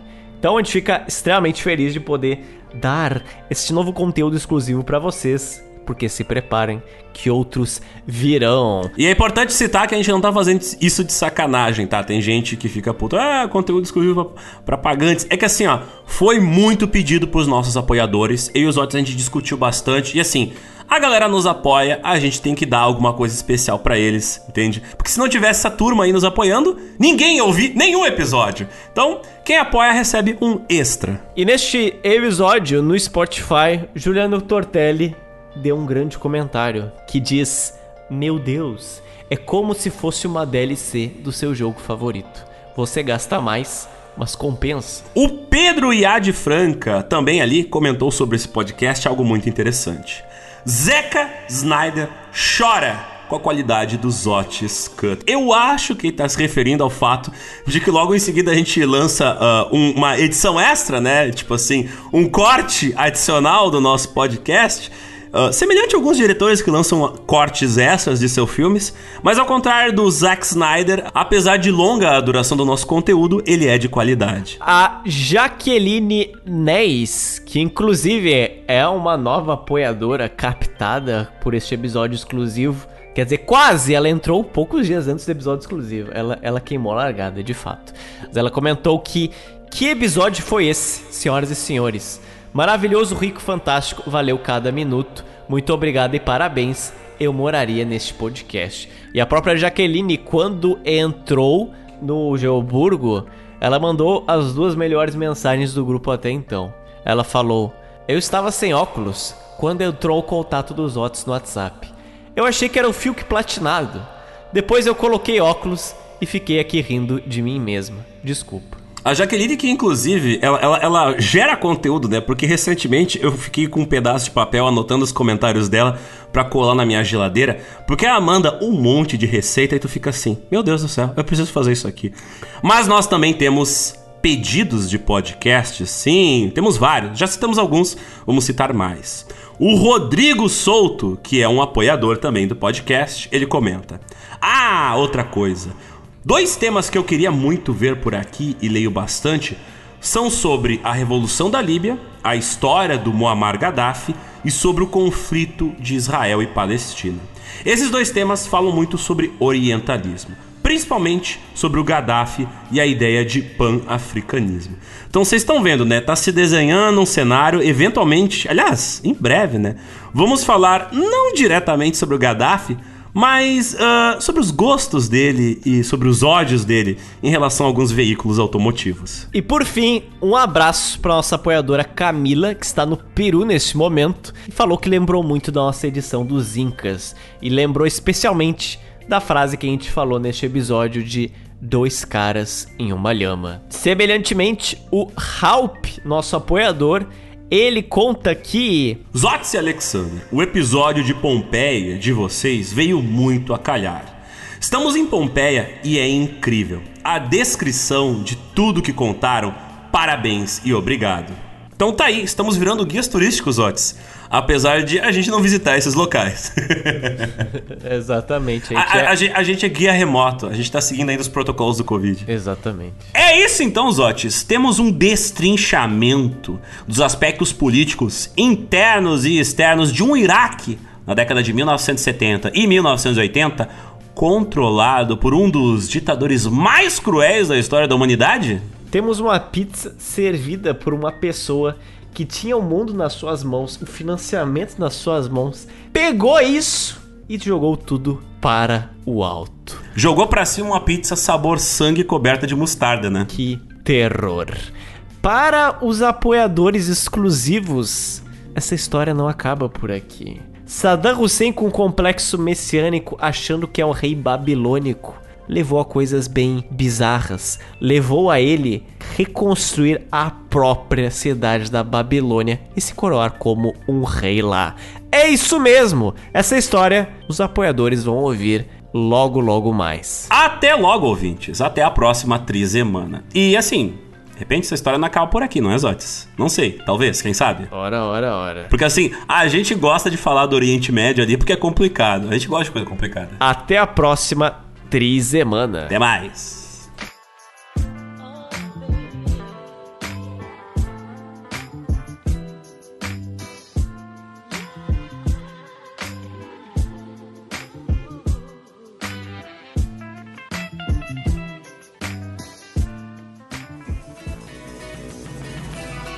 Saddam também procurou aliados do noroeste do globo ou do Iraque? Do Iraque, né? Do globo. Do Iraque? Tá, ao norte. É, é que é ao, nor é, que é ao noroeste, mas norte. Tá, ele foi pra Rússia, é isso? Isso. Tá, então é do mundo, não do Iraque. Saddam também Não, procurou é que é, é- é aliados... impo- é importante pontuar que é ao norte do Iraque porque é ali perto, entendeu? Que a Rússia não é perto do Iraque? Nem... Em- mas fica no círculo de influência daquela época, da União Soviética. É que hoje não fica perto da Rússia, mas na época ficava perto da União Soviética, entendeu? Na época ficava. Ficava. Na época, as, placas, as placas tectônicas estavam bem mais próximas uma das outras. Não, da União Soviética, cacete. Ah, agora Foi isso que eu quis dizer. Entendi. Realmente. Saddam é tão desgraçado que, que houve um afastamento continental. Sim. Movendo placas tectônicas. Sim, quando houve a separação do Reino Unido do- do- das 13 colônias, por isso daí que se dividiu a América. Sim, antes era unida. Por uma ponte de chá. Sim, o chaboia na água. Sim, a festa de chá de Boston, né? Onde tiraram cada chá do Atlântico e afundaram. Sim, eles disseram, esse chá é muito ruim, esse chá é de Boston. Meu Deus. Tá, pera um pouquinho, Zotes, que eu vou fazer uma conta aqui. Tá. Deixa eu abrir a calculadora. Mal pergunte. Tá fazendo o quê? 237 milhões, 6 bilhões, não, é. Alô. 25 dólares.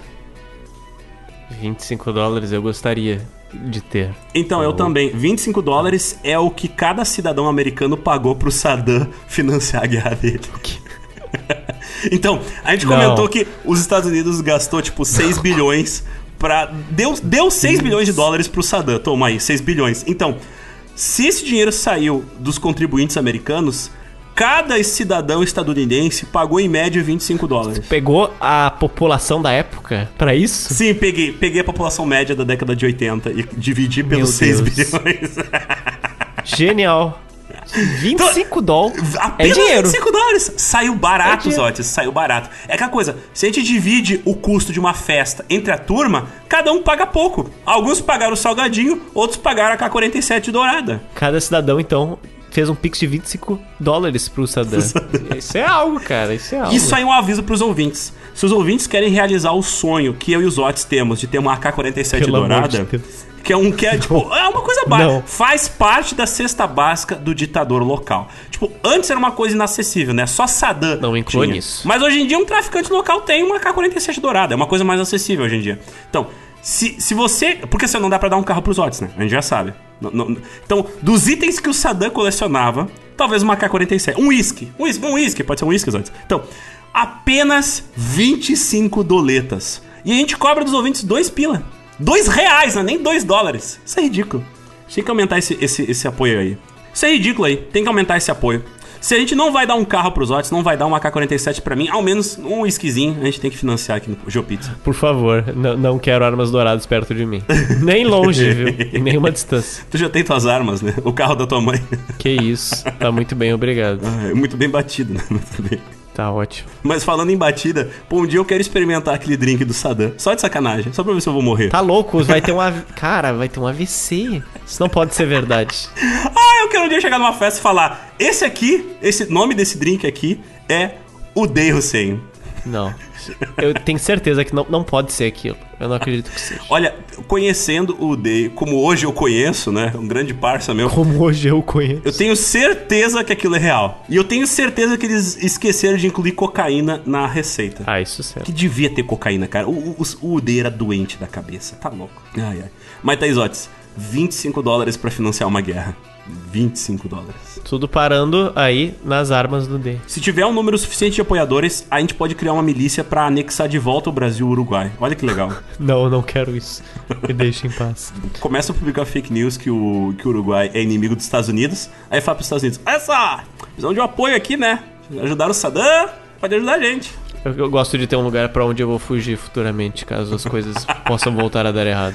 Ah, tem a Argentina. E Verdade. do jeito que a Argentina tá indo, daqui a pouco, mesmo com, com pouco. Vai, vai ter que ser Uruguai mesmo. Não, mesmo com o pouco dinheiro que a gente tem, a gente vai. Tipo assim, aqui no Brasil a gente é considerado pobre, né? Na Argentina a gente seria considerado classe média. Ah, digamos ali por volta de 2030. um cenário horrível se desenha, mas as minhas férias também. Mas é isso, Zotes. Fica pensando nisso. Fica pensando nessa possibilidade dos 25 dólares. Eu aceito, só aceito. É, é só virar, e- é só a gente arranjar guerra com algum país. Dizem que algumas mídias, né, recebem, alguns youtubers até, recebem financiamento dos Estados Unidos. De repente a gente começa a fazer propaganda americana aqui no GeoPizza e a gente consegue financiamento, olha só. Os ouvintes não reclamam que a gente pode. fala demais dos Estados Unidos? Então, faz tudo parte do projeto. Qual o país que teve maior número de Excelente. pautas, hein? Brasil.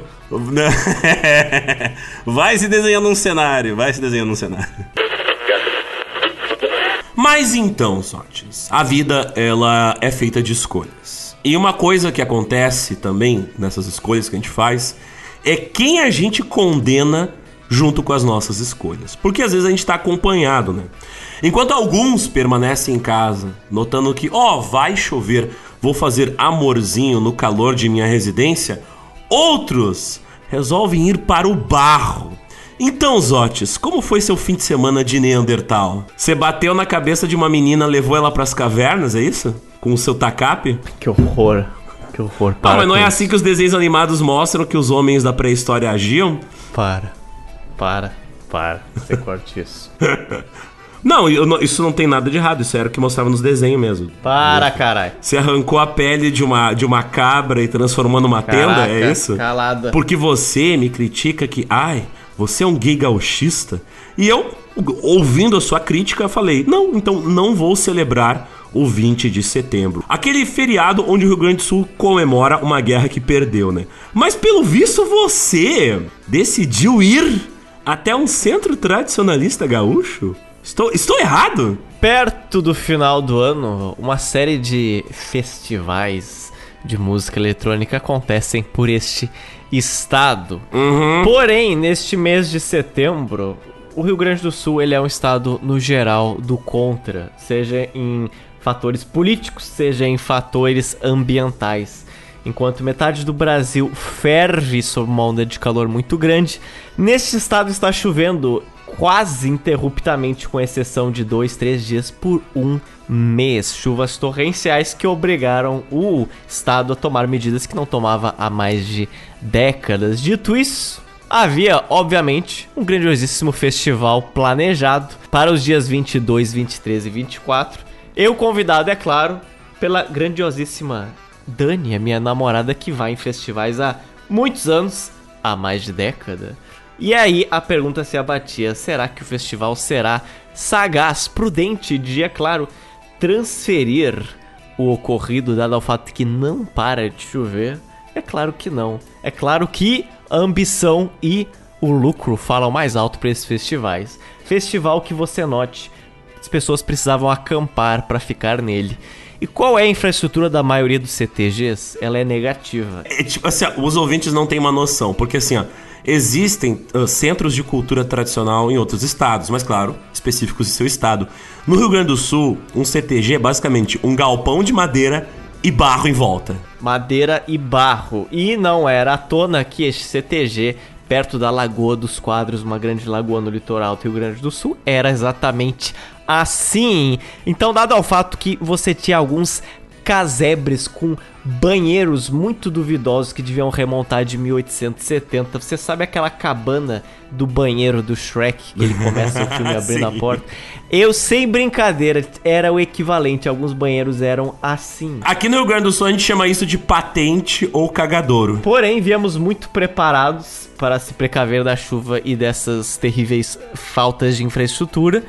Deu tudo certo, acampando e se preparando para a chuva. Deu para curtir o festival mesmo assim, porque a chuva parou em alguns momentos. Mas muita gente ficou em uma situação de lamaçal que é o equivalente a lama trance. Trance, o estilo de música, e lama, vocês sabem bem o que ocorreu. Quem estiver perto ou quem ficou sabendo, esse é claro, o festival Earth Dance, que, embora tenha sido um bom festival, não, não colocou nem lona nem estruturas de madeira para algumas pessoas acamparem. Em uma das pistas ficou alagada. Foi praticamente música para sapos em algum momento. Qual o nome do festival, desculpa? Earth de terra, dance de dança. Aham, Tá, beleza. Earth Dance. O que que tem? Deveria se chamar Mud Slippery. Realmente era uma dança da terra, né? Era as lamas dançando. Mas dito isso, se você for para um festival desse está previsto chuva, se prepare, meu filho. Se prepare e boa sorte ou parabéns a todos aqueles que já foram a outros ou a esse festival de excursão. Porque eu fiz rally para chegar até ele. As fotos que o Zotti me mandou mostram um cenário de, de, de devastação. É só o que eu digo. Não teve um festival nos Estados Unidos chamado de Burning Man, onde as pessoas ficaram presas no deserto ali perto da Califórnia, cheio de lama. A gente também teve o nosso Burning Man. Olha, a ironia de o Burning Man ir por água abaixo. Como era um CTG enorme em um formato oval, tudo dava volta e dava para você andar em círculos interminavelmente. Tentando retornar à minha barraca em meio ao lamaçal, eu vi uma cena única do século 21 que resume muito bem aqui o bairrismo gaúcho. Eu vi um homem em cima de uma moto andando com a moto amarrada a um boi de madeira um boi de madeira, como se fosse uma maquete. E atrás deste boi de madeira e da moto havia um gaúcho em cima de um cavalo correndo com um laço, tentando fisgar o boi de madeira, auxiliado por um cachorro border collie. Eu saio do mato, vejo essa cena e tudo que o gaúcho fala e faz ao me olhar e balançando o laço é: É os gurite! E eu pensei, isso resume muito bem este estado. Aí começa a tocar no fundo aquele te aquela música tema do jogo Cyberpunk 2077.